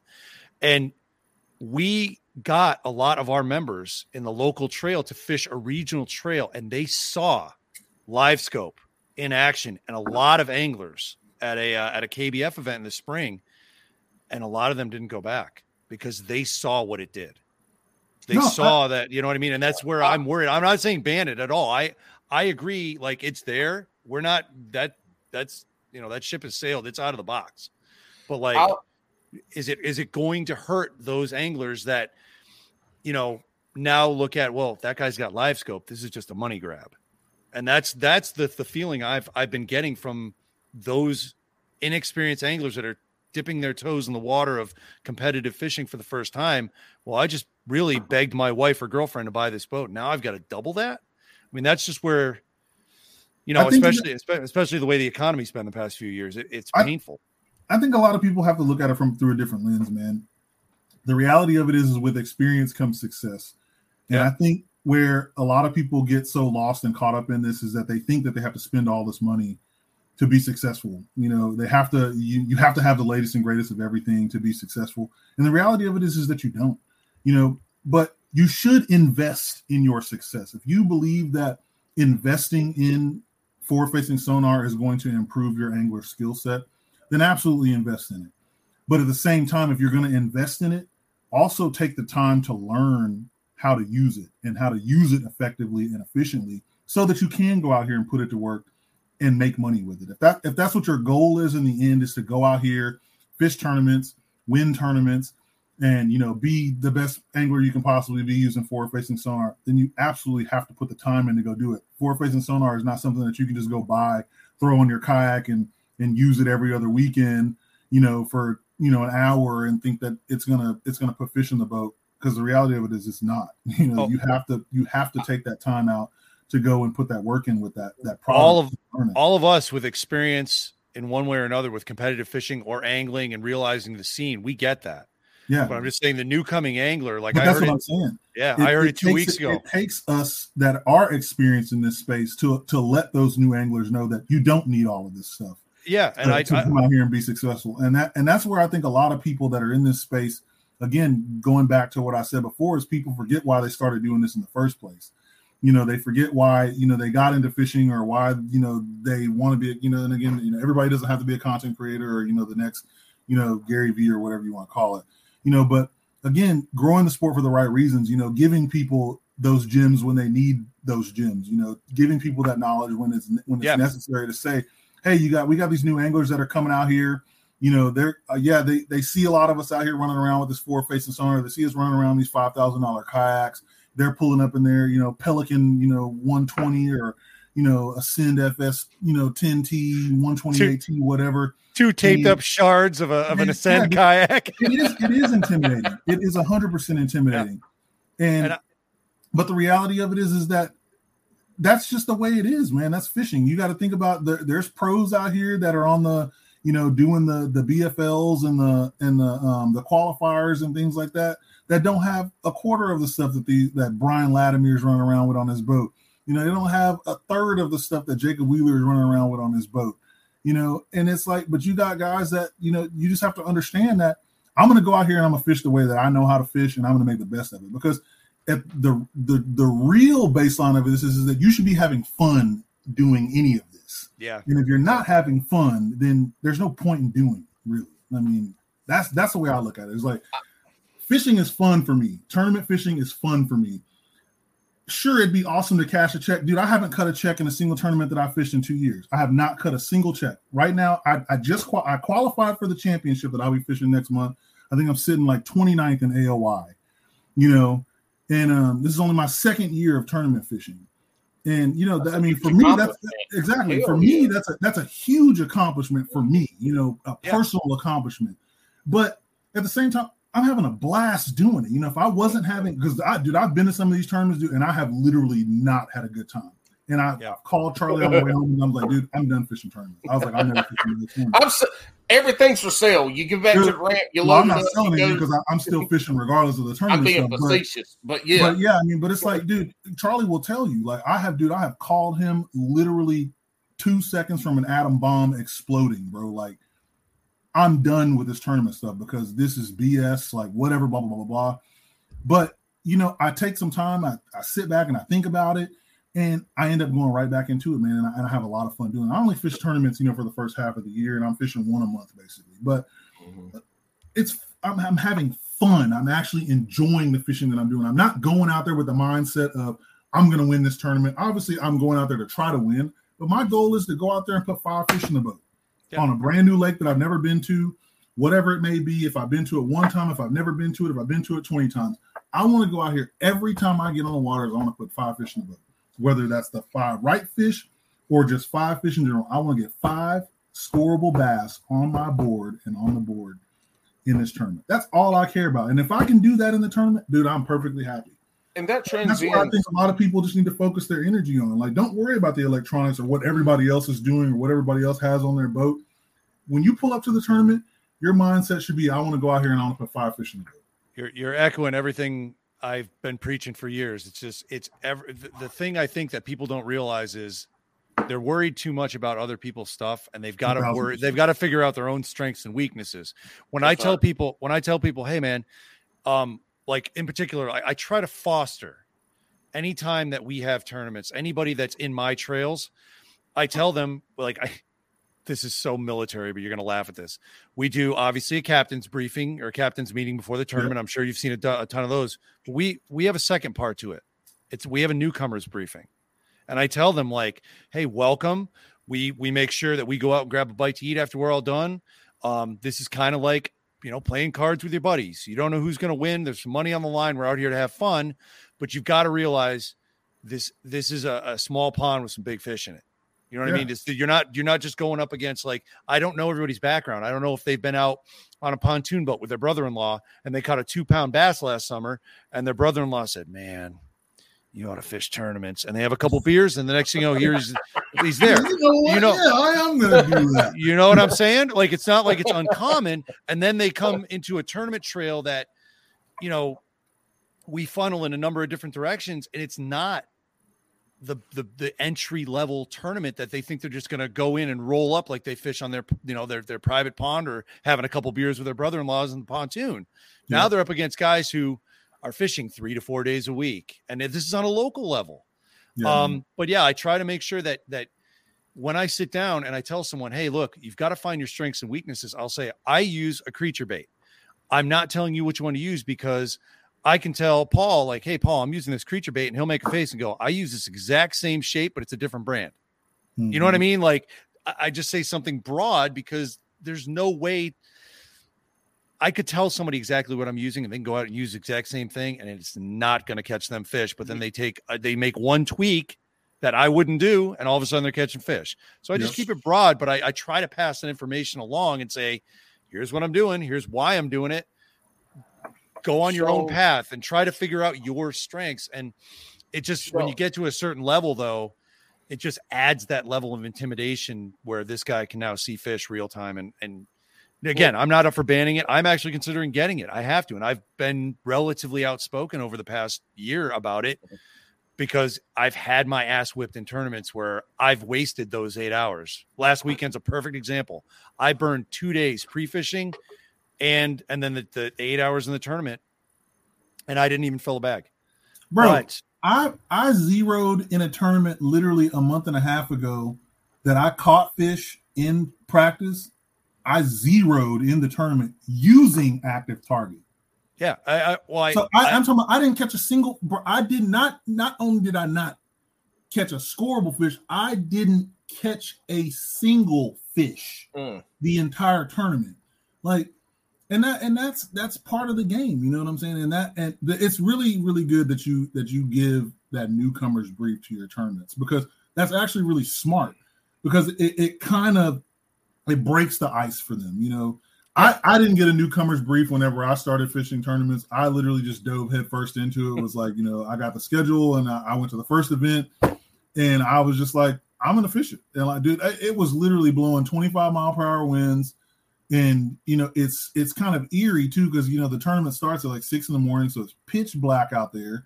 And then, you know, the wind is ripping. You can't see the waves. It's dark as all get out. And I got to get out here on the water in this little plastic boat and hopefully not die. Yeah. You know, this is my first tournament, you know, and it's like, you just do it. You know what I mean? Like, I just did it, you know, and I mean, I know I'm different from everybody else. You know, I've been through a lot of stuff, you know, military and all that other kind of stuff. So I'm kind of just, I see an objective, I go through it. I don't really care, you know, whatever.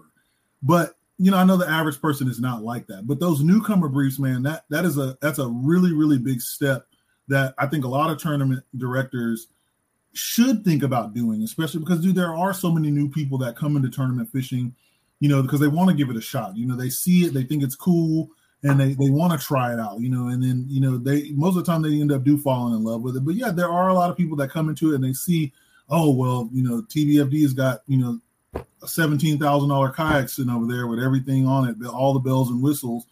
You know, here I am in this Pelican with nothing on it but, you know, 2 rods and a freaking catch board. Yeah. Well, the reality of it is that I've just invested in my skill set a little bit more than other people have. But at the same time, this stuff doesn't make me any more better of an angler than it does you, you know? Okay. So, you know, I go out here and zero just as much as you will on that Pelican. It's not with no electronics. It's going to happen. It happens all the time. So, you know, just being able to reiterate that to them and to getting that point across to newcomers that come into this space, anybody that's listening to this, that's considering getting into tournament fishing or anything like that, don't worry about what the next man has on their kayak because we suck at fishing just as much as you do. Mm-hmm. You know? What I would say, to touch on what Sean said, is you can't catch somebody else's fish. You can't. Excellent point. So it doesn't matter, you know, Sean might go catch fish off of this point with his creature bait, and I follow up and catch fish off that point with a crankbait. Yep. And maybe I throw a creature bait because Sean said something about creature baits on this point, and I don't catch any fish. And so I'm like, well, let me damn try my crankbait, and I catch fish on it. You can't catch other people's fish. Technology still, you still have to catch the fish, and technology doesn't change that. But this also transcends kayak fishing and boat fishing from a competitive standpoint is when you're in that competitive side, it doesn't matter what you're fishing out of. It doesn't matter what rod and reel you're using. Sure, sometimes it matters with techniques or something like that. Mm-hmm. But if you can catch fish on a Zebco 33 in a tournament and you win it, you're going to do it. So, I mean, you don't have to have all the bells and whistles to win money, to place good. The bells and whistles make us more efficient. They make us be able to get the fish into the boat quicker, to keep them pinned, to be able to fish a specific technique. Yep. But, you know, you don't have to have that stuff to be competitive. Yep. And that it transcends. In this, we're not, you know, we're outside of just kayak fishing right now. We're talking about competitive fishing. And you see it a lot in both sides.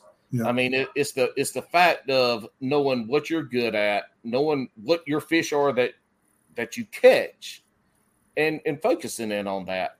All these other little things just make us more efficient. They make us more likely to catch the fish and get the fish in the boat to weigh it or measure it. But none of that matters unless you get that fish hooked.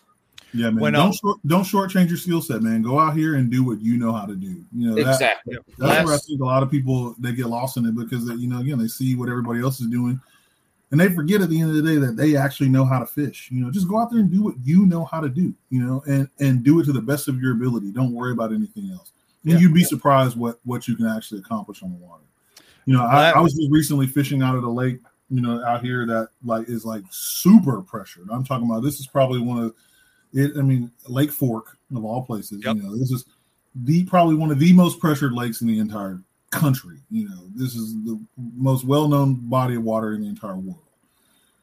And I literally I couldn't catch a single fish with my electronics turned on. Like I'm scanning and seeing fish everywhere. You know, I got my Active Target running. You know, I'm looking at targets and I'm marking fish all over the place, seeing just giant marks here and there, casting at these fish. and I'm literally watching them swim away from my lure. And I couldn't catch a single fish with that stuff on, dude. I turned my electronics off, like literally just turned them off, turned my active target off, turned my graph off, and I just start fishing. Mm-hmm. And dude, I start leaning into just giants back to back to back to back. Dude, I caught 2 over 7. I caught 2 that were like 6.8. I lost 1 that was almost 7 pounds. You know, and it's just back to back. I was out there fishing with a buddy of mine that had never been to Lake Fork in his entire life. He's out there on a kayak for like his first or second time even being on a kayak. He caught 3 bass. His biggest was almost 7 pounds. Mm. And it's like, sometimes you just stop overthinking things. You know what I'm saying? Just get back to the basics. Remember to keep things simple and don't worry about anything else that's going on around you. Just fish. Just do what you know how to do. Like, I know how to go out and fish, you know, and that's what I did. I just turned the electronics off. I knew that there's fish in the area. I knew that there should be fish in this stuff that I'm fishing. So it's like, I'm just going to fish. And whatever happens is what's going to happen. And sure enough, I put a limit in the boat. I caught a big old catfish, 4 white bass, a bluegill, a drum, and I put 5 bass in the boat. Damn, that's a good day, right? If you're from the South, you feeding half the neighborhood off of that. Absolutely. Last year, to build on what you just said, Paul. I'm sorry to interrupt, Brandon. I'm going to jump back at that, but Paul, when you said I can't catch fish that aren't mine, did you hear us say that on the show a couple weeks ago? Because I brought that up.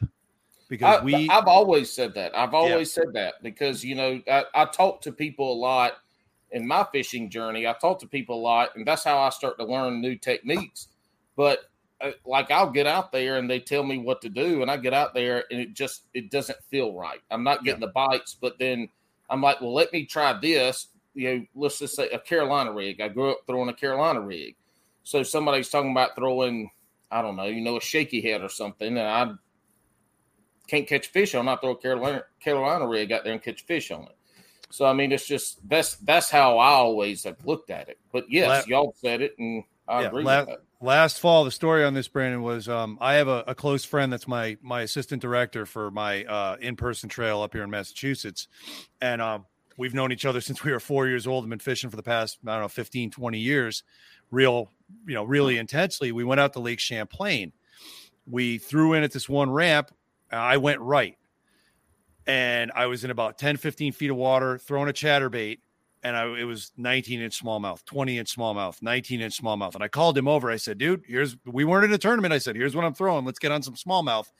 He lined up an identical lure, was throwing the identical depth, got nothing. After about 20, 30 minutes, he said, these fish aren't mine. He didn't tell me this. He told me later. These fish aren't mine.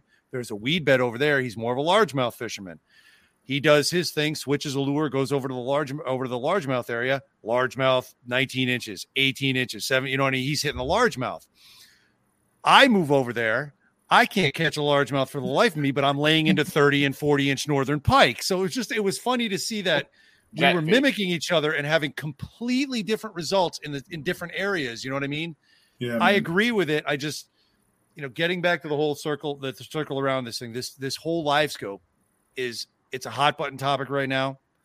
Paul and I talked before the show. It did, you know, we echoed exactly what you just said about efficiency. It'll help clear water. I mean, I covered a lot of acreage on Saturday. I covered a lot, and I pulled up 4 smallmouth, whereas I would not have spent that much time had I had that tool in my toolbox. You know what I mean? And I truly believe that. Would it have helped me catch those fish? No, but it would have helped me find them. Absolutely. You know what I mean? And that's what I use fish finders for. My graphs, I don't stop when I see 6 fish sitting on a stump, but I'm looking for more of those stumps in that depth around. You know what I mean? I'm looking for that pattern. I always say 1 fish is a fish, 2 fish is a pattern.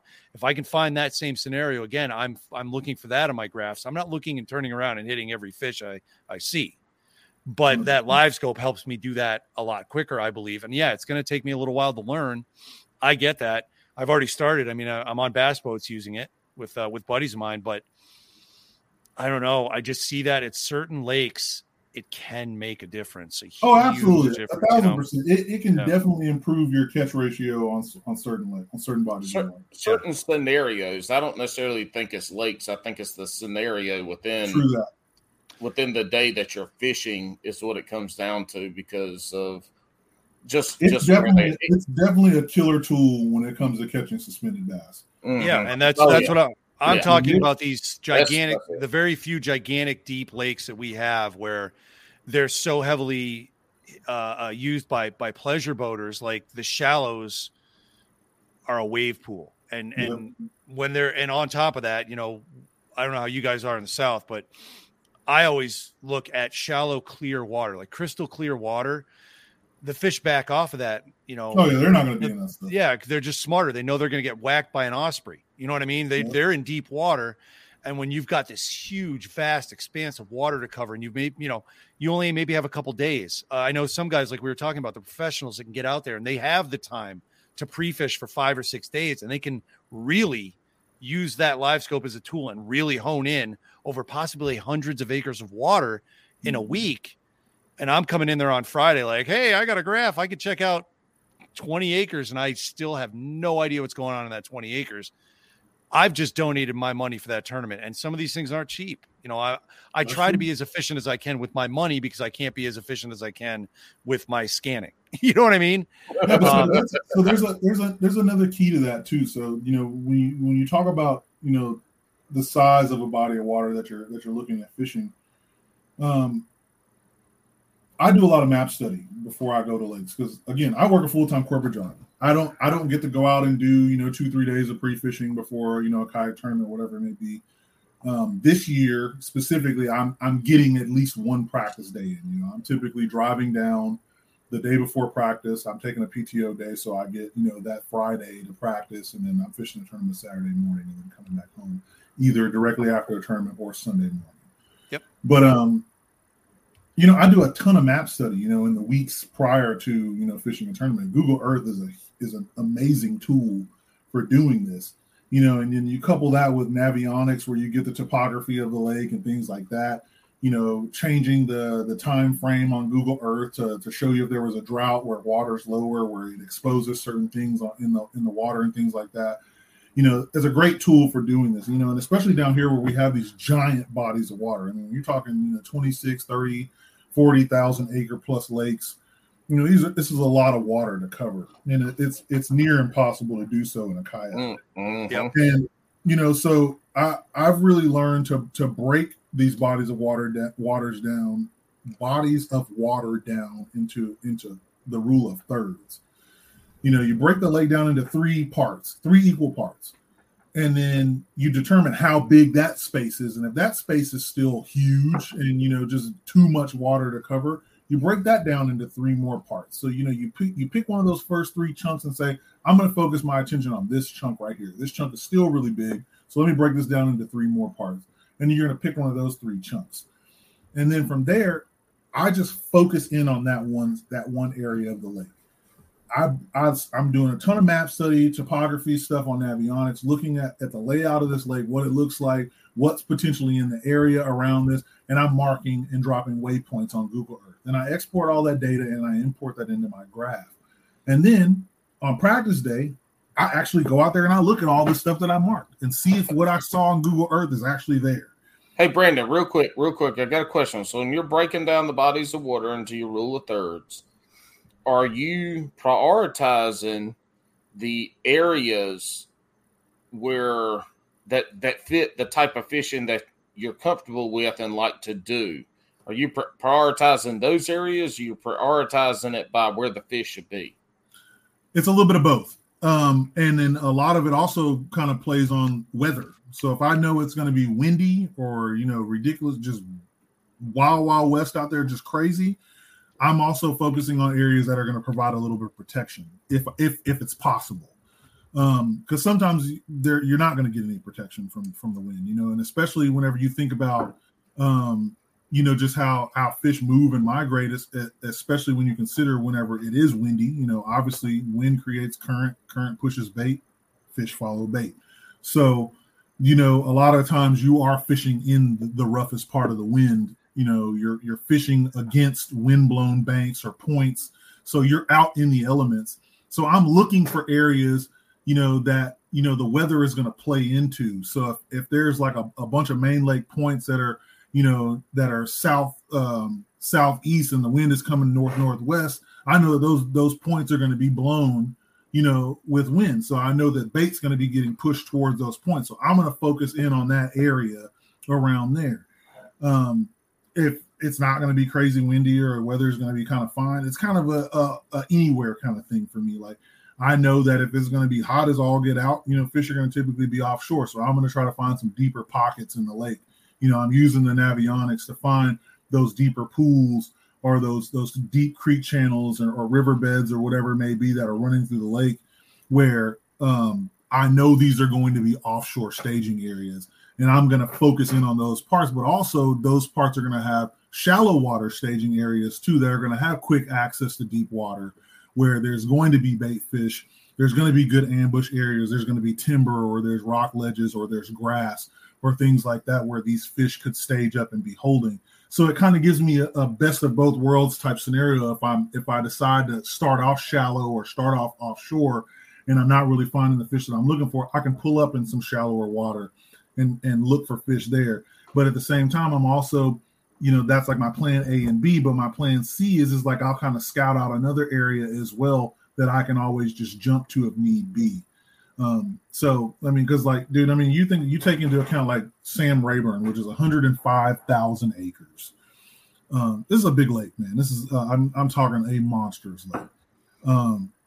You know, you're breaking your thirds down into thirds and into thirds and into thirds again. I mean, because dude, the lake is just so big. But there's a lot of high percentage areas out there. And then you take another lake out here, Toledo Bend, which is, you know, 128,000 acres. You know, it's just, and dude, fishing that lake is, you might as well be in the ocean. Like, yeah, I mean, dude, I fished that lake earlier this year and it was 35 mile per hour winds. It was 8-foot rollers out there, dude. And I'm out there getting it, bro. Like I'm talking about, I'm on the south end of the lake. I'm like one of maybe two boats that are even on this side of the lake. And it's just crazy out there. Like the video is on my YouTube channel, dude. It's probably one of my most viewed videos. Like I ended up falling, like I ended up having to get off the water because it was just so bad. I had caught four fish before I decided to get off the water at literally like 12 o'clock. Damn. And because I was just like, I can't, like I went up into this cove. These coves are huge, and the wind is just ripping. And like I'm fishing. I fished this area in practice, so I came back down there. I found a couple of the fish that I saw in practice, and then I went up into this shallow pocket just to kind of get out of the wind a little bit. And I'm fishing in there, just not finding any fish in there. So I'm like, I'm gonna go back out and cut back around this this point and see if I can find some fish over here. Dude, I go to try to come out of this cove, dude, and I'm literally kicking as hard as I possibly can, and my boat is going backwards. I'm literally not moving. And it is the only time in my almost 5 years of being on a kayak, dude, that I have ever felt unnerved in a kayak. I was a little bit afraid. And I literally say this out loud. I was like, this is not going to work. I was like, I got to get off the water. I was like, I'm not moving. Like this is just too dangerous. I can't do anything with this. And I turn around and like, again, you know, tournaments, you know, they're round robins. You got to launch at a public ramp. I'm a mile and a half from where I launched my boat at the ramp. I literally had to pull up in some dude's yard at his home boat ramp. And dude, I go to step out of the boat and some rogue wave comes through, bro. And it literally just throws me into the lake, dude. And the water's like 40 degrees. Yeah. It's cold as all get out. Like I cut my hand up and my leg up. And my bibs fill up with water. My boots are completely full of water. Like, dude, like I'm like, it's just crazy. It's all bad. My boat comes flying over the top of me. You know, I'm trying to get back up and I get up and get out of the water. Finally, drag my kayak up onto the ramp, and I'm up literally just knocking on doors, bro. Like people's houses that are right here in this cove. I'm just knocking on doors. Finally, get to a house. A guy opens the door, and I was like, hey, sorry to bother you, but I was like, I fell out my boat down there at the ramp, and I was like, I was wondering if one of you guys would mind giving me a ride back to my truck down at the ramp down there. And they're like, are you in like a green colored kayak? And I was like, yes. He was like, man, we were watching you out our dining room window. You're out here fishing out here. And I was like, yeah. I was like, man. And he's like, I saw you. I told my wife, I was like, that dude is crazy. And there's a video on the internet of that guy going, look at this dumbass out here. I'm telling you, bro. Right now. Check YouTube later. Yeah, dude. And he was like, he's like, were you catching any? I was like, yeah, I caught four. He was like, dude, that's unbelievable. He was like, he's like, dude, it's crazy out there right now. I was like, bro, I've never been out on a lake that's been this bad. He's like, dude, it gets pretty bad out here when it's windy because like the lake is just so big and wide open. Like, them waves just get the going, bro, and it literally is like a washing machine out there. I had to bail out of Mille Lacs last year with the same conditions. First time I fished Mille Lacs, I was in a bay, I launched, and then the minute I got to that main lake, I said, yeah, it's been fun. It's been fun 15 minutes. I'm out of here. Yeah, bro. And, but he gave me a ride. He's like, yeah, man. He's like, I'll give you a ride. He's like, where you at? You just at the Fin and Feathers up the road? I was like, yeah. I jumped on the back of his truck, and he drove me up there. His wife gave me a towel and everything, and he drove me up there, and I grabbed my truck and came back down to his boat ramp and loaded my boat up, and I went home, man. And I was like, it was crazy too, dude. I think that was one of the only tournaments that I had not caught a limit in, and I had been out in some tournaments that were almost just as bad, but just, just not as crazy, with the wind, just because Toledo Bend is just such a big lake. But, I had to break that lake down into smaller chunks, man, to be able to find, viable water that I could fish. Cause dude, in practice, I pedaled 16 miles in practice trying to find a viable area to fish for tournament day. Like I had literally marked all these different spots on the lake that I wanted to fish, and they were all pretty much in this one giant arm. But Google Maps will make you think that arm is pretty small until you like really, really zoom in. And the bass boats are literally the size of a pin tip, and you're like, man, this thing is a lot bigger than I thought it was. And then you actually get out there, bro. I literally put in 16 miles kicking on that lake in practice to find that one stretch of bank that I caught all my fish on, mind you, they were all sitting in 28 feet of water, but cause dude, the banks just drop off. Right? They go from 2 feet to 30 feet like that, and it's just like, that's just the work that I had to put in. But it's like, that's just what it comes down to is you have to break those big bodies of water down into smaller, manageable chunks, especially when you're on a kayak, cause you don't have the luxury of just kicking the motor on and popping in the seat and shooting across the lake, 2 miles, 10 miles, 15 miles to another spot. You got to find ways to fish effectively and efficiently. Yeah, making a run in a kayak is 3 miles, like 2 miles. And you think about it, when you're in an area of lake, making a run for 2 miles might not get you nowhere outside of where you were just fishing and not catching fish. 100%. That position may not change your fishing any at all. Mm-hmm. And there's a saying, you don't leave fish to go find fish. Golden rule, baby. Golden rule.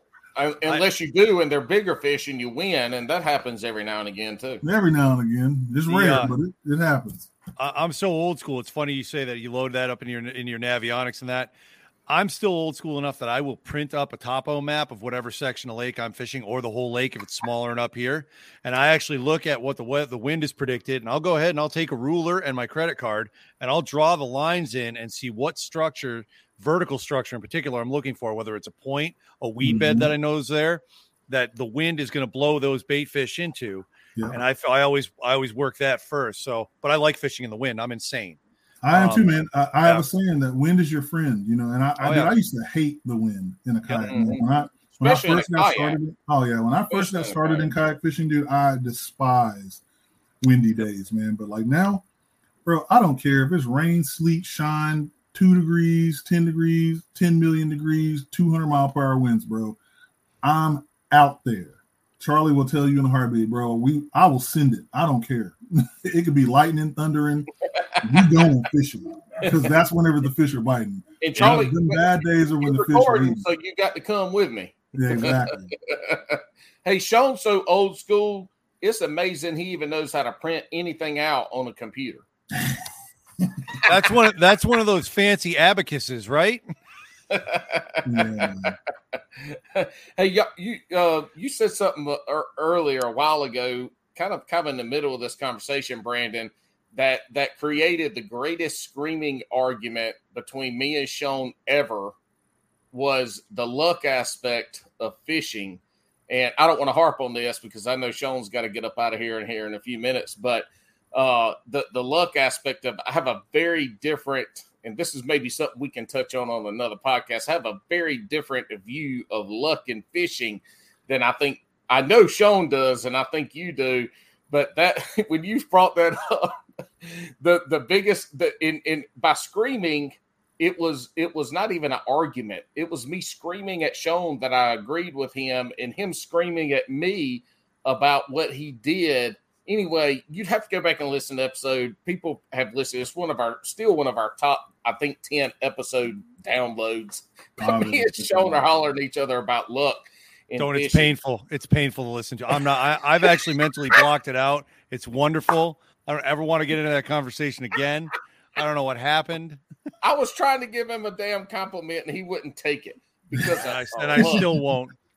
He's crazy. That's crazy. It's crazy. See, this conversation, we started this all talking about forward-facing sonar and technology. It morphed into the tournament fishing side of it. And, you know, we have kayak anglers that listen to this. We have regular anglers. We have people that don't know shit about fishing.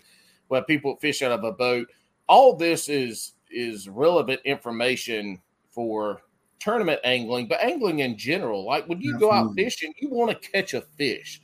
Mm-hmm. So how do we put ourselves in a position to catch those fish? And that's what fishing comes down to. Now, we're talking about from the tournament side, where we've got some money invested in it and a lot of time. But that's the whole, that's the essence of fishing, is catching fish. That's what we all want to do when we go out on the water, is catch fish. And it's putting in that time, and not everybody has that time, right? You hear this, like, this guy, I have 7 hours on a Saturday, twice a month, to go out and fish. I can't go pre-fish. I can't go practice. I can't do that.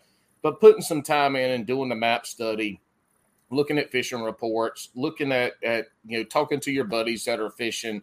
Like, these are all things that you can do that don't require you to burn fuel, to take time away that you don't have to go pre-fish. Like, these are all things that you can do to give you a better percentage chance of catching those fish. 100%. And like, this whole conversation over the last 20 minutes has been really about that. How do you maximize your time out on the water to catch those fish? That's what we go fishing to catch fish. Now, some people go out just to enjoy the water and to be out in nature and shit. But let's be real. When you're in Texas or North Carolina, or even here the last month or so up in Sean's area, when it's 100 degrees outside or 95 degrees outside, and it's 11 o'clock and you ain't caught no fish, you ain't enjoying shit with nature. Like, fuck nature, honestly. Nature can go kiss my ass, because you're just not enjoying yourself at this point. You're out there to catch fish. That's the first reason people go fishing. If you want to go enjoy nature, you're out there at 6 o'clock and you're off the water at 8. 100%. But, these are all things that all of us as anglers, from the bank, from a boat, from a kayak, from anywhere, can do to increase that percentage, so we can have that good time and do what we all love to do. That's fish and catch fish. 100%, man. I agree with you on that 1,000%. But even still, I do enjoy, while those days of not catching do absolutely suck, I do look at those days as better than a day that I didn't get on the water. Even if it is me out there struggling and, sweating to death, I'm happy with being on the water.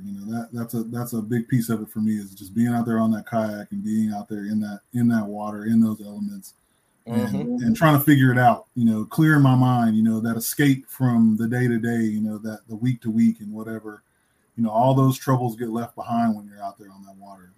And so, I didn't serve, y'all two did, but you hear a lot of veterans talk about how fishing saved them. So many people talk about that. And it's that being out there and kind of the quietness and being away from everything. And then, it's for anybody that gets out on the water. It's that calming even though if you saw me out there, I'm not really calm at all. But it's just, it's the aspect of being out there and being away from anything that you don't have to think about, right? Yeah, man. I mean, fishing, honestly, for me has been the closest thing to being in the military, outside of the military. I mean, dude, this space is filled with so many like-minded individuals, man. It's insane, man. Like how much you have in common with people that you would never think that you ever connect with a day in your life. But it's the same way in the military. You know, you come across people that are from all different walks of life, from all different aspects of everything, and they become like your brothers and sisters. You know, like they become your family. And dude, I have made some of the closest relationships with people that I have ever had my entire life outside of the military in the fishing industry. Like my buddy Charlie, man, he is literally my best friend, man. Like I treat Charlie as if he was one of my Army buddies that I've been to combat with 1,000,001 times. Our families hang out, you know, our kids hang out, you know, that is my best friend, you know, and I mean, and I met him through fishing. A lot of my friends just in general that are people that I've met from fishing, you know, that just started as a comment on a photo, you know, that I ended up linking up with, and we ended up fishing and we become friends, you know. It's a very welcoming sport. 1,000%, man. It doesn't matter what your race is, your ethnicity, what your political background is, none of that stuff. It means nothing in this space. And that's what's so awesome about it, is that anybody can enjoy this sport for what it is and go out here and have a good time with people that are here to do the exact same thing. And that's what's important. Well, we're going to start wrapping this up. We do have the questions. Before we get into that, you mentioned something earlier again that I thought was funny, because I just started doing this on the Tiki Tac, which is AKA TikTok, the mindless content creation. I started creating TikToks that last about 7 or 8 seconds of me pumping gas.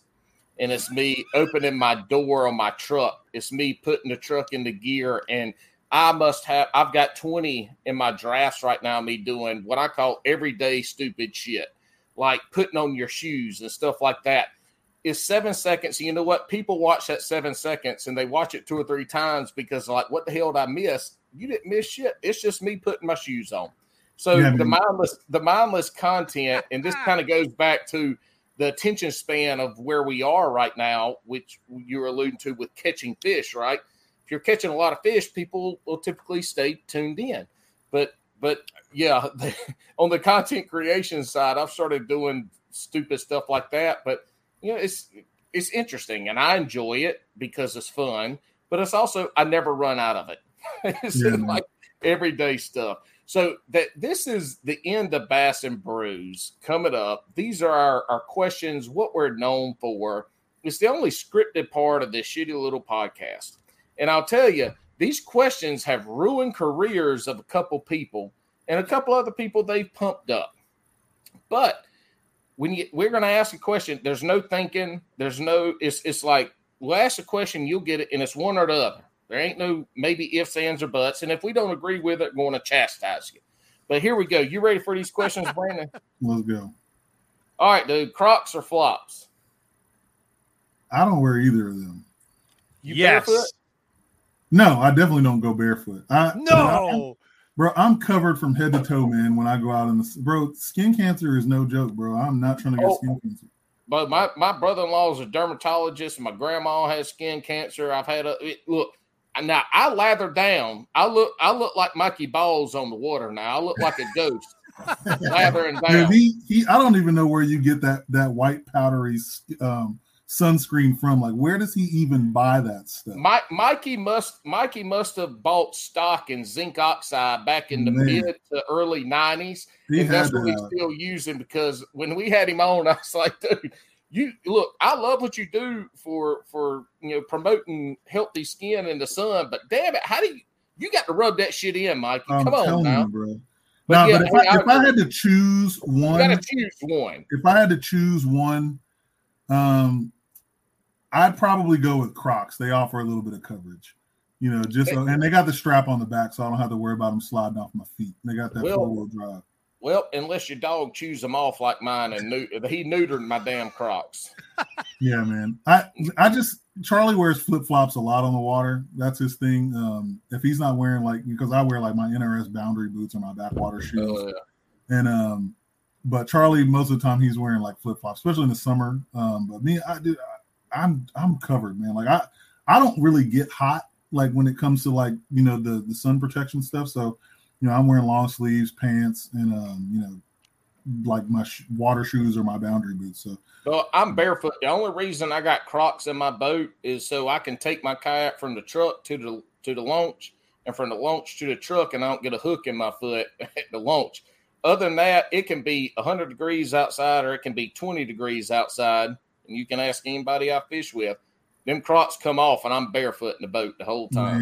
Man, you're going to get a hook in your foot, bro. I'm telling you, man. Barefoot with sunbum. So I at this point I eat sunbum. No, I'm just too worried about getting stuck, man. I think that's a big thing for me is I just don't want to get a hook in my foot. Like I had a fish go berserk in my hand and literally just like headbutt my thigh with a freaking with six trebles like a few months ago, bro. Fishing almost 5 years, never been hooked, and finally got a DT6 embedded into my thigh, and the fish is literally hanging off my leg. And, dude, I mean, it's just all bad, bro. Like, I mean, every time the fish breathes, it's just pain throbbing through my leg. I just couldn't imagine that in my foot. And I think that's just where it comes from. Is hooks are sharp, and I just don't want them in my feet. I'm very careful. I'll say this. I'm very careful because if I ever get hooked enough that, like, I got to go get it taken out at the emergency room or somebody's got to yank it out with some thread, I ain't going to lie, y'all, if that shit ever happens to me, there's a good chance that I'm going to black out for a second or two. And that's another reason my fat ass wears my damn life jacket because I can't float in the water. I sink. Yeah. But, yeah, I'm very careful with that. All right, pineapple on pizza, yes or no? That's my wife's thing, man. I'm not a fan of it. I like that. I like good that. Answer. You know what? If somebody else buys it, I will eat the shit out of it. Like I'll eat it, but I'm definitely not ordering it. Yeah, I'm not ordering it. My wife, that's my wife's thing. My wife loves pineapple on pizza, but it's not for me. Yeah, I'm not. Look, if I want to get an extra topping, I'm going to get like extra pepperonis. Yep, bacon. Bacon. Not no Canadian bacon either. We don't need no Canadian bacon. I need the regular stuff. Okay. Yeah, American bacon. Yeah. I had to make sure, Sean, you're up there around them Canadians, so I didn't know maybe you like we have Canadian bacon up here too. We call it ham. Yes, yeah, exactly. Ham. That's all it is. Yeah, it is thinly sliced ham. Yeah, subpar ham. And it goes it's not on even country ham. And it goes on sandwiches, not on pizzas. There we go. You gonna spend more on a rod or a reel, Brandon? I'm cheap, man, when it comes to gear. I would much rather spend the money on the rod versus the reel. Okay. Nice. For me, I mean, the reels, they're all going to pretty much do the same thing. I prefer a high gear ratio reel over like a slower one, just simply because you can always slow down. It's definitely a lot more work to speed up a really slow reel. Yeah, so they're all basically the same, in my opinion. I mean, if you're going to spend the money on a good quality rod. Versus you obviously don't have ADHD because for folks that like me that have that, we cannot slow down ever. Also, if y'all want to go hear a good back and forth, go listen to Armando, good friend of the show on Bass Kayak and Beers. I was on there a couple weeks ago. It dropped, I think, today. Yeah, I think today. Go listen to that. We had some fun times, and me and Armando got into it some. In a 3-hour session, Brandon, you'll catch 5 2-pounders or 1 7-pounder. In 3 hours? You got 3 hours tomorrow morning to go fish. Do you want to catch 1 7-pounder or you're going to be happy with 5 2-pounders?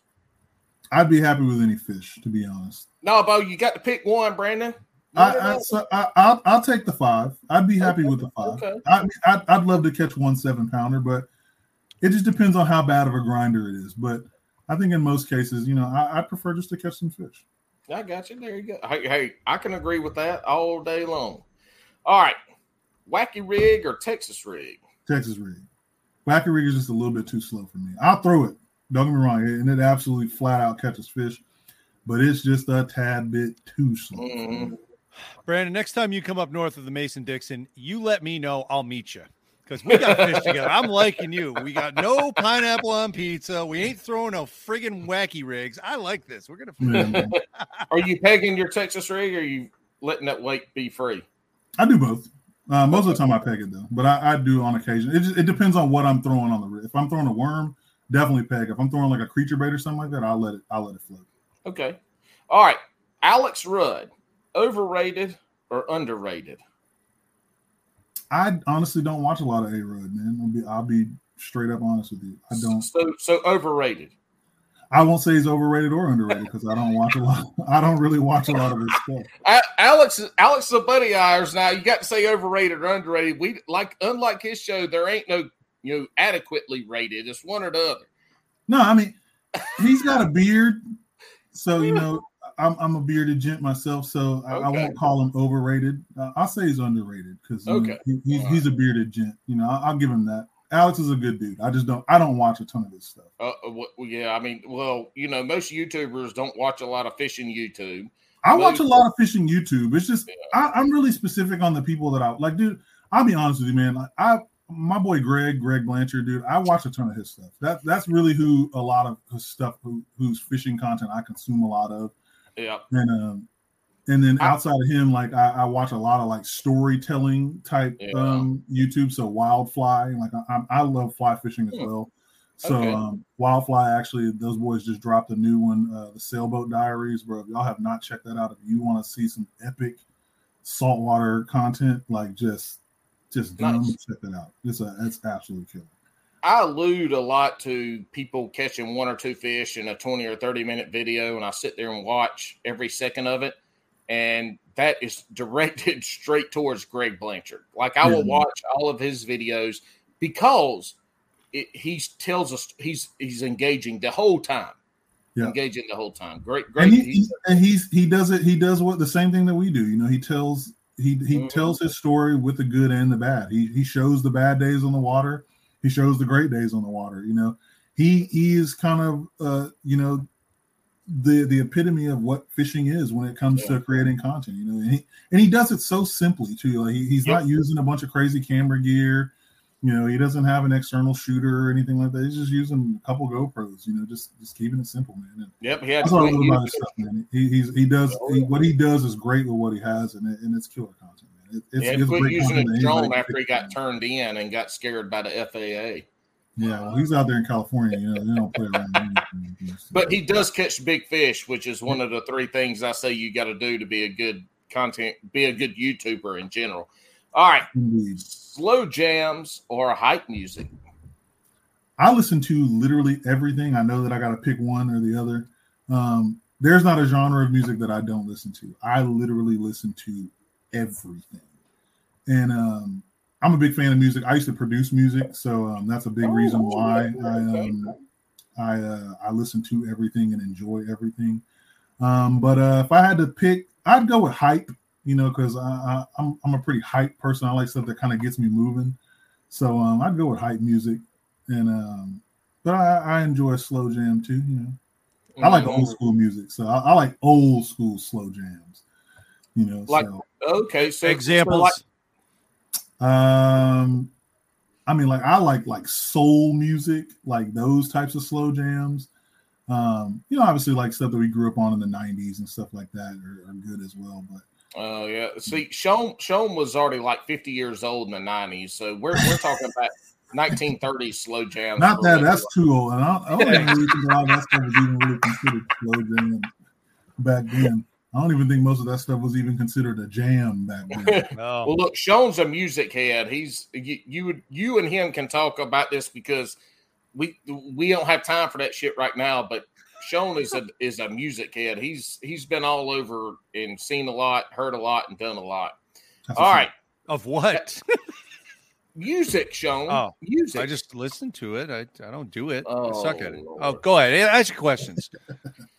Talk about cold cuts. Look, I bring you on here to keep me on track, and you're doing a shit show job of it. You didn't tell me I was supposed to do that. Just in your first go round, you should know better. All right, well, Have you ever eaten beaver? Beaver? Me? No, not you. The animal? You're not the guest, Sean. What the hell's wrong with you? The I'll animal? Tell you why. Brandon said the animal. Yes, the animal. Whatever the beaver is there. I have not eaten a beaver. In Texas, man, they got y'all got beaver down there, don't you? Bro, we got every animal you can imagine walking down here. Dude, I'll be honest with you, man. I'm not keen on anything outside of the normal stuff. You know, okay. Beef, chicken, and steak, you know, beef, chicken, and pork. I've eaten deer, obviously. Animal. I mean, just the normal stuff, man. Like I'm one of those types of people that will literally try anything. I've eaten a turtle before. That to me was not good at all. It was actually really gamey. Was not a fan of that. But have you ever eaten any? So y'all got big gar down there. Have you ever eaten any of the gar? I haven't had gar yet, man. So I got a buddy of mine that they make like gar balls and stuff like that. Yep. And they boil them and make gar balls and fry them. Gar balls goes perfect with beaver.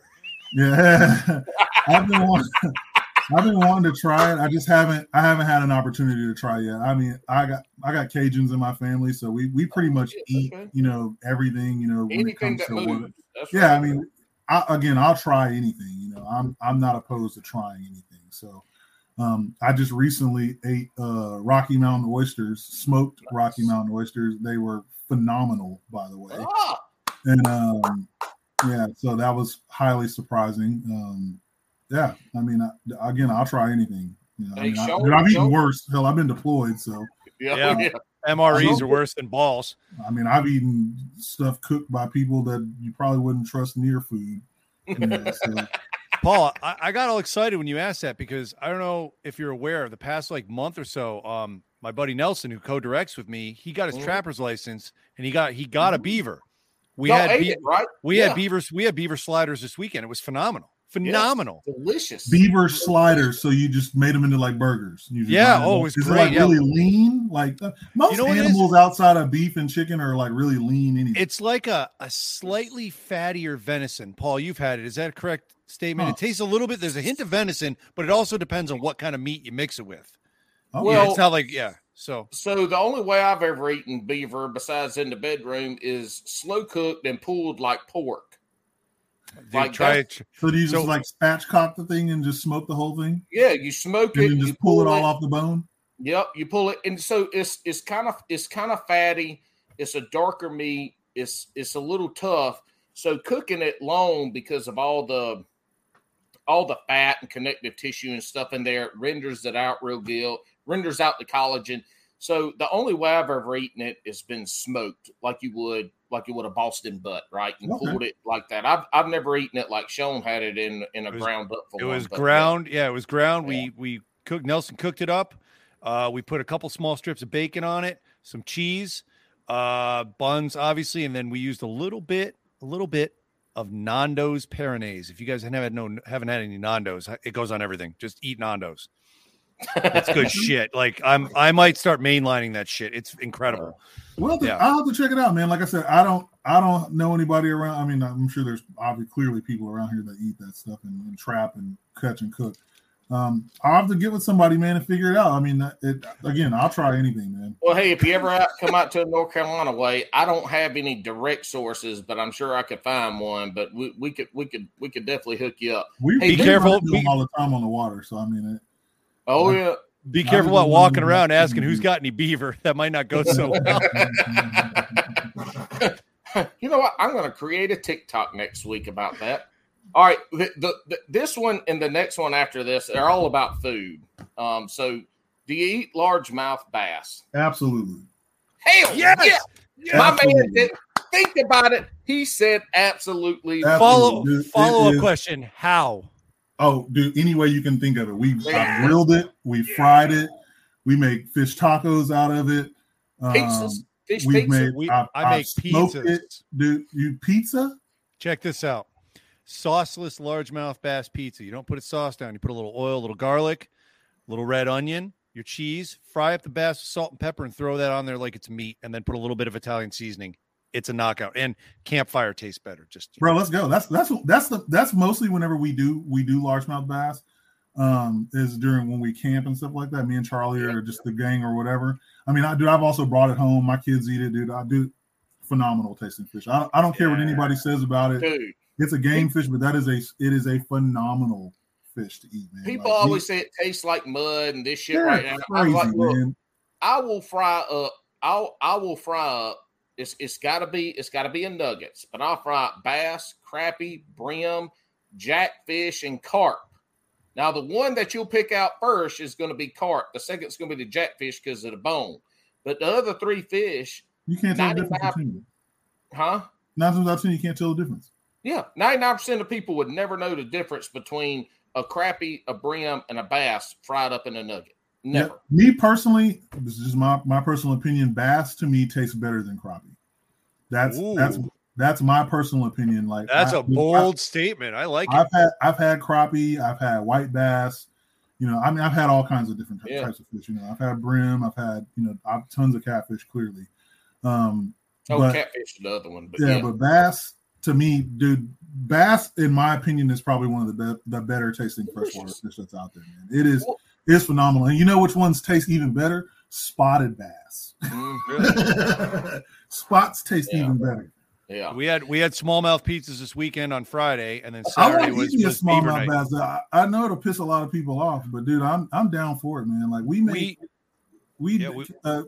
fish tacos is a staple for us when we camp. Incredible. Like, it is a staple for us.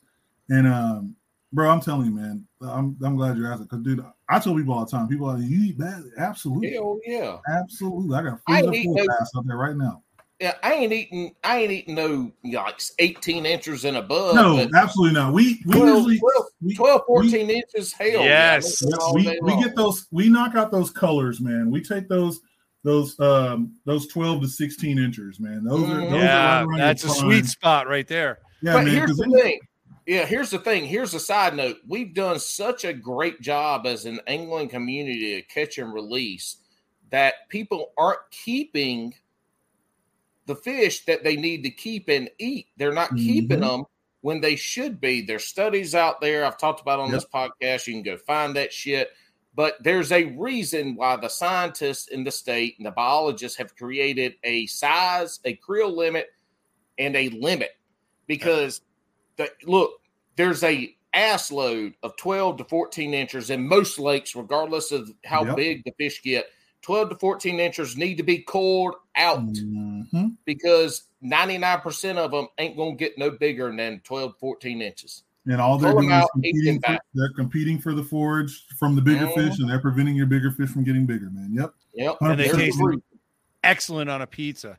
They taste phenomenal. They taste phenomenal. Period. Yeah. Period. On that same note, we did an ocean trip recently.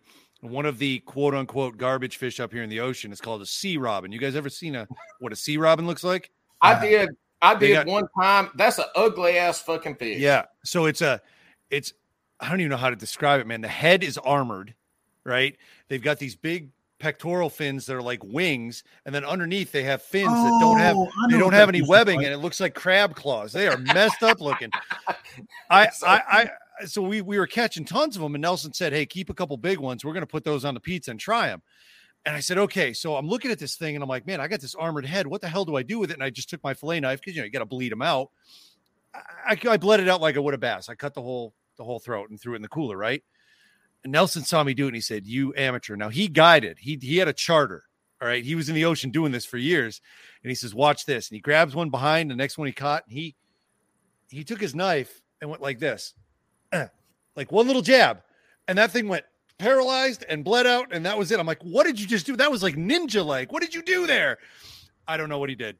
It's his magic. He knows how to get dispatched sea robins with a flick of a blade. That's funny right there. They're good. Oh, they were good.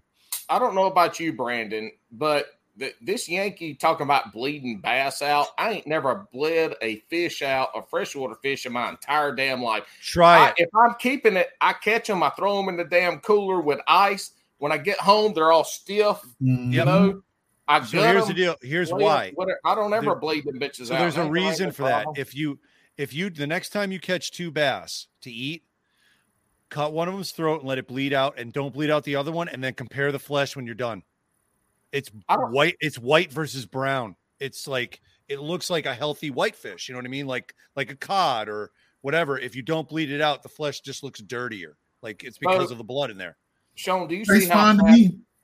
Well, I know. Sean, no. I get the reasoning behind bleeding the fish out. I know it's really prominent, especially in saltwater fish. Yeah. Yes. I know that it's really, really specific when you catch like hybrids, like, you know, your white bass, striped bass mix. Yep. Because them things, dude, they taste. If you get one of them things and you don't bleed it out, like, and you fillet them and you get some of that bloodline on it, bro, them things, they taste super fishy, bro. Like, nasty fishy. Yep. But definitely, I do understand the concept and reasoning behind it. I guess for me, I've just never really made that big of a deal for me, especially because like bass don't really have a bloodline on them, and neither do like catfish typically. Yeah. So, you know, I've never really bled them out. I've just always just.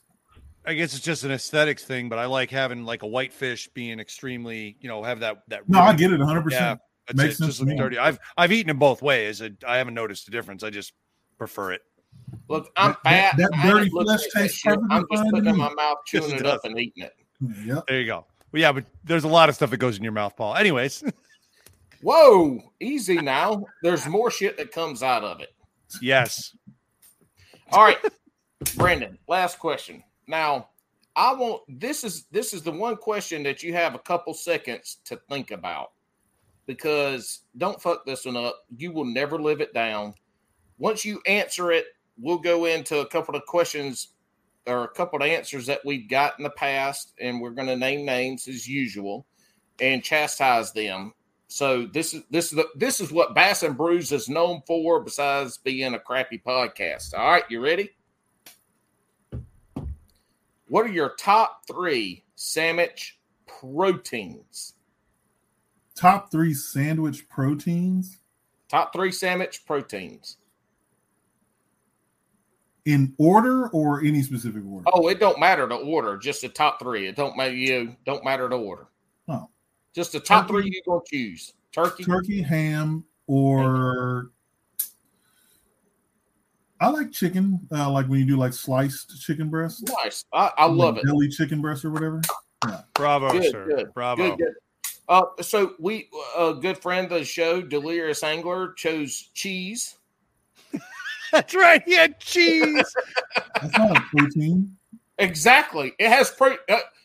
As I tell my 8-year-old son, when he says, "Can I have a snack?" and I say, "Yeah, it's got to be healthy. It's got to have protein." He says, "Can I have cheese?" I'm like, "Boy, that ain't a protein." Delirious Angler said cheese. We love him. He's great. He's a weirdo. We shouldn't have expected anything more. And then other good friend of ours, Bailey from Serious Angler, said, "Oh man, fucking spinach." Spinach has iron in it, not protein. It's got a little bit, but damn it, I grew up eating mayonnaise sandwiches. Look, piece of bread, an inch thick of mayonnaise. Like, you got to have the mayonnaise where you can measure it, and then another piece of bread. But I ain't never eaten no damn spinach sandwich. The hell kind of that? I mean, didn't I catch shit for saying tuna fish? Tuna is good, probably. Man. I love a tuna fish sandwich. What did I catch? You guys gave me a rash of shit for something. I don't know, Sean. That was forever ago. I have no idea. There's been many arguments since then. I don't remember. Yes, we have hollered at each other way too many times to think about a real protein, unlike some of the other people. Well, Brandon, that's it, man. Thank you so much. This was awesome. Look, I know you got some sponsors, some folks that help you out, do what you do. Shout them out right now. Tell us who you like to thank. Oh, sorry, my bad. You know what? That was a shitty ass question. That was a terrible Oprah question, because I left a dangling particicle at the end and didn't finish it. But yes, holler out your. All right, let me start over. Brandon, holler out the people you'd like to thank, sponsors, friends, etc. Man, I just want to give a shout out to everybody, man, that supports me and the brand, man. Everybody, the whole TBFD gang, man. Charlie, my wife, you know, just anybody that has been down for this whole entire thing throughout this entire process, man, just this journey that I'm on to help me grow and, you know, to just, again, grow the sport of fishing, man, because, you know, again, everything that we do is always about for the love of fishing. You know, shout out to all my sponsors and partners. I really appreciate all the support and help that you guys have always given me. You know, you've always been down for the cause, always been down for my vision and everything like that. And you bring me great success out here on the water, man. And, man, shout out to you guys, man, for having me on. You know, this is a blast. Shout out to the whole, you know, Paddle and Finn network, man. I mean, the whole thing over there is just awesome, man. I really appreciate all of y'all. Hey, shout out where we can find Charlie, because we hadn't done that yet. And Charlie is y'all are the A team for content you put out there. So shout out Charlie where we can find him and his stuff. Charlie is just Digital Wells on Instagram. Charlie, he doesn't post anything anywhere else, and he doesn't even really post much on his Instagram, but he posts when he goes on his little solo missions. He works from home, so he's behind a lot of people. Yeah, he's definitely been, again, fundamental to my strategizing of growing this thing and building it to what it is today. He's just as invested in this as I am, even though he's behind the scenes. Great friend, great dude, man. Just a solid all-around individual. And really appreciate him, man, for everything, man. So Digital Wells. He's Digital Wells on Instagram. WELLS, right? Yep. Digital Wells. Where can we find you on the social medias? I'm That Bass Fishing Dude basically everywhere. Facebook, Instagram, YouTube, stupid TikTok. I don't really use it, but I got one. TikTok. Yeah, I'm pretty much everywhere, man. That Bass Fishing Dude. You can find me everywhere. ThatBassFishingDude.com. Check it out. Sean, anybody you want to holler out real quick before we end this? The usual. I'm Sean the Fisherman on Instagram. I kind of maintain a Facebook with the same thing. Follow Jigs and Bigs. Listen to Jigs and Bigs. Listen to these guys that are so nice and letting me co-host while Alex is out, I don't know, pretending to be enlisted. Whoa. Oh, my Lord. That's not news. I've said that before. Coast Guard. Woo! Yeah. I also have a podcast. It's new. There's only like one episode on there. It's not done in this type of format. It's a completely different type of format, but it's just That Bass Fishing Dudes podcast. It's on basically everything. So I didn't know that. I'll go check that out. We need to get that rolling, dude, because I tell you what, that would work for you. All right. Well, we thank you, Sean the Fisherman, for coming on. You're old. You're ugly. Yes. We love you. Yes. We appreciate you coming on. I can't wait to scream and holler at each other again. Brandon, thanks a lot for coming on, man. We really appreciate it. Drew, Paddler's Playbook, thanks for hooking us up with that. Also, the intro music that's new, I think we're on the fourth or fifth episode with that. Saltside Jess, the sweetest voice in podcast land. If y'all want an entry with Saltside Jess, holla at me. I'll get you in touch with Drew to get that done. We thank him for this intro. Hookset Hoodlums family, we love them. Great apparel. They got some new stuff coming out. We'll see y'all on the next one. Hell, y'all hang on in the back room now.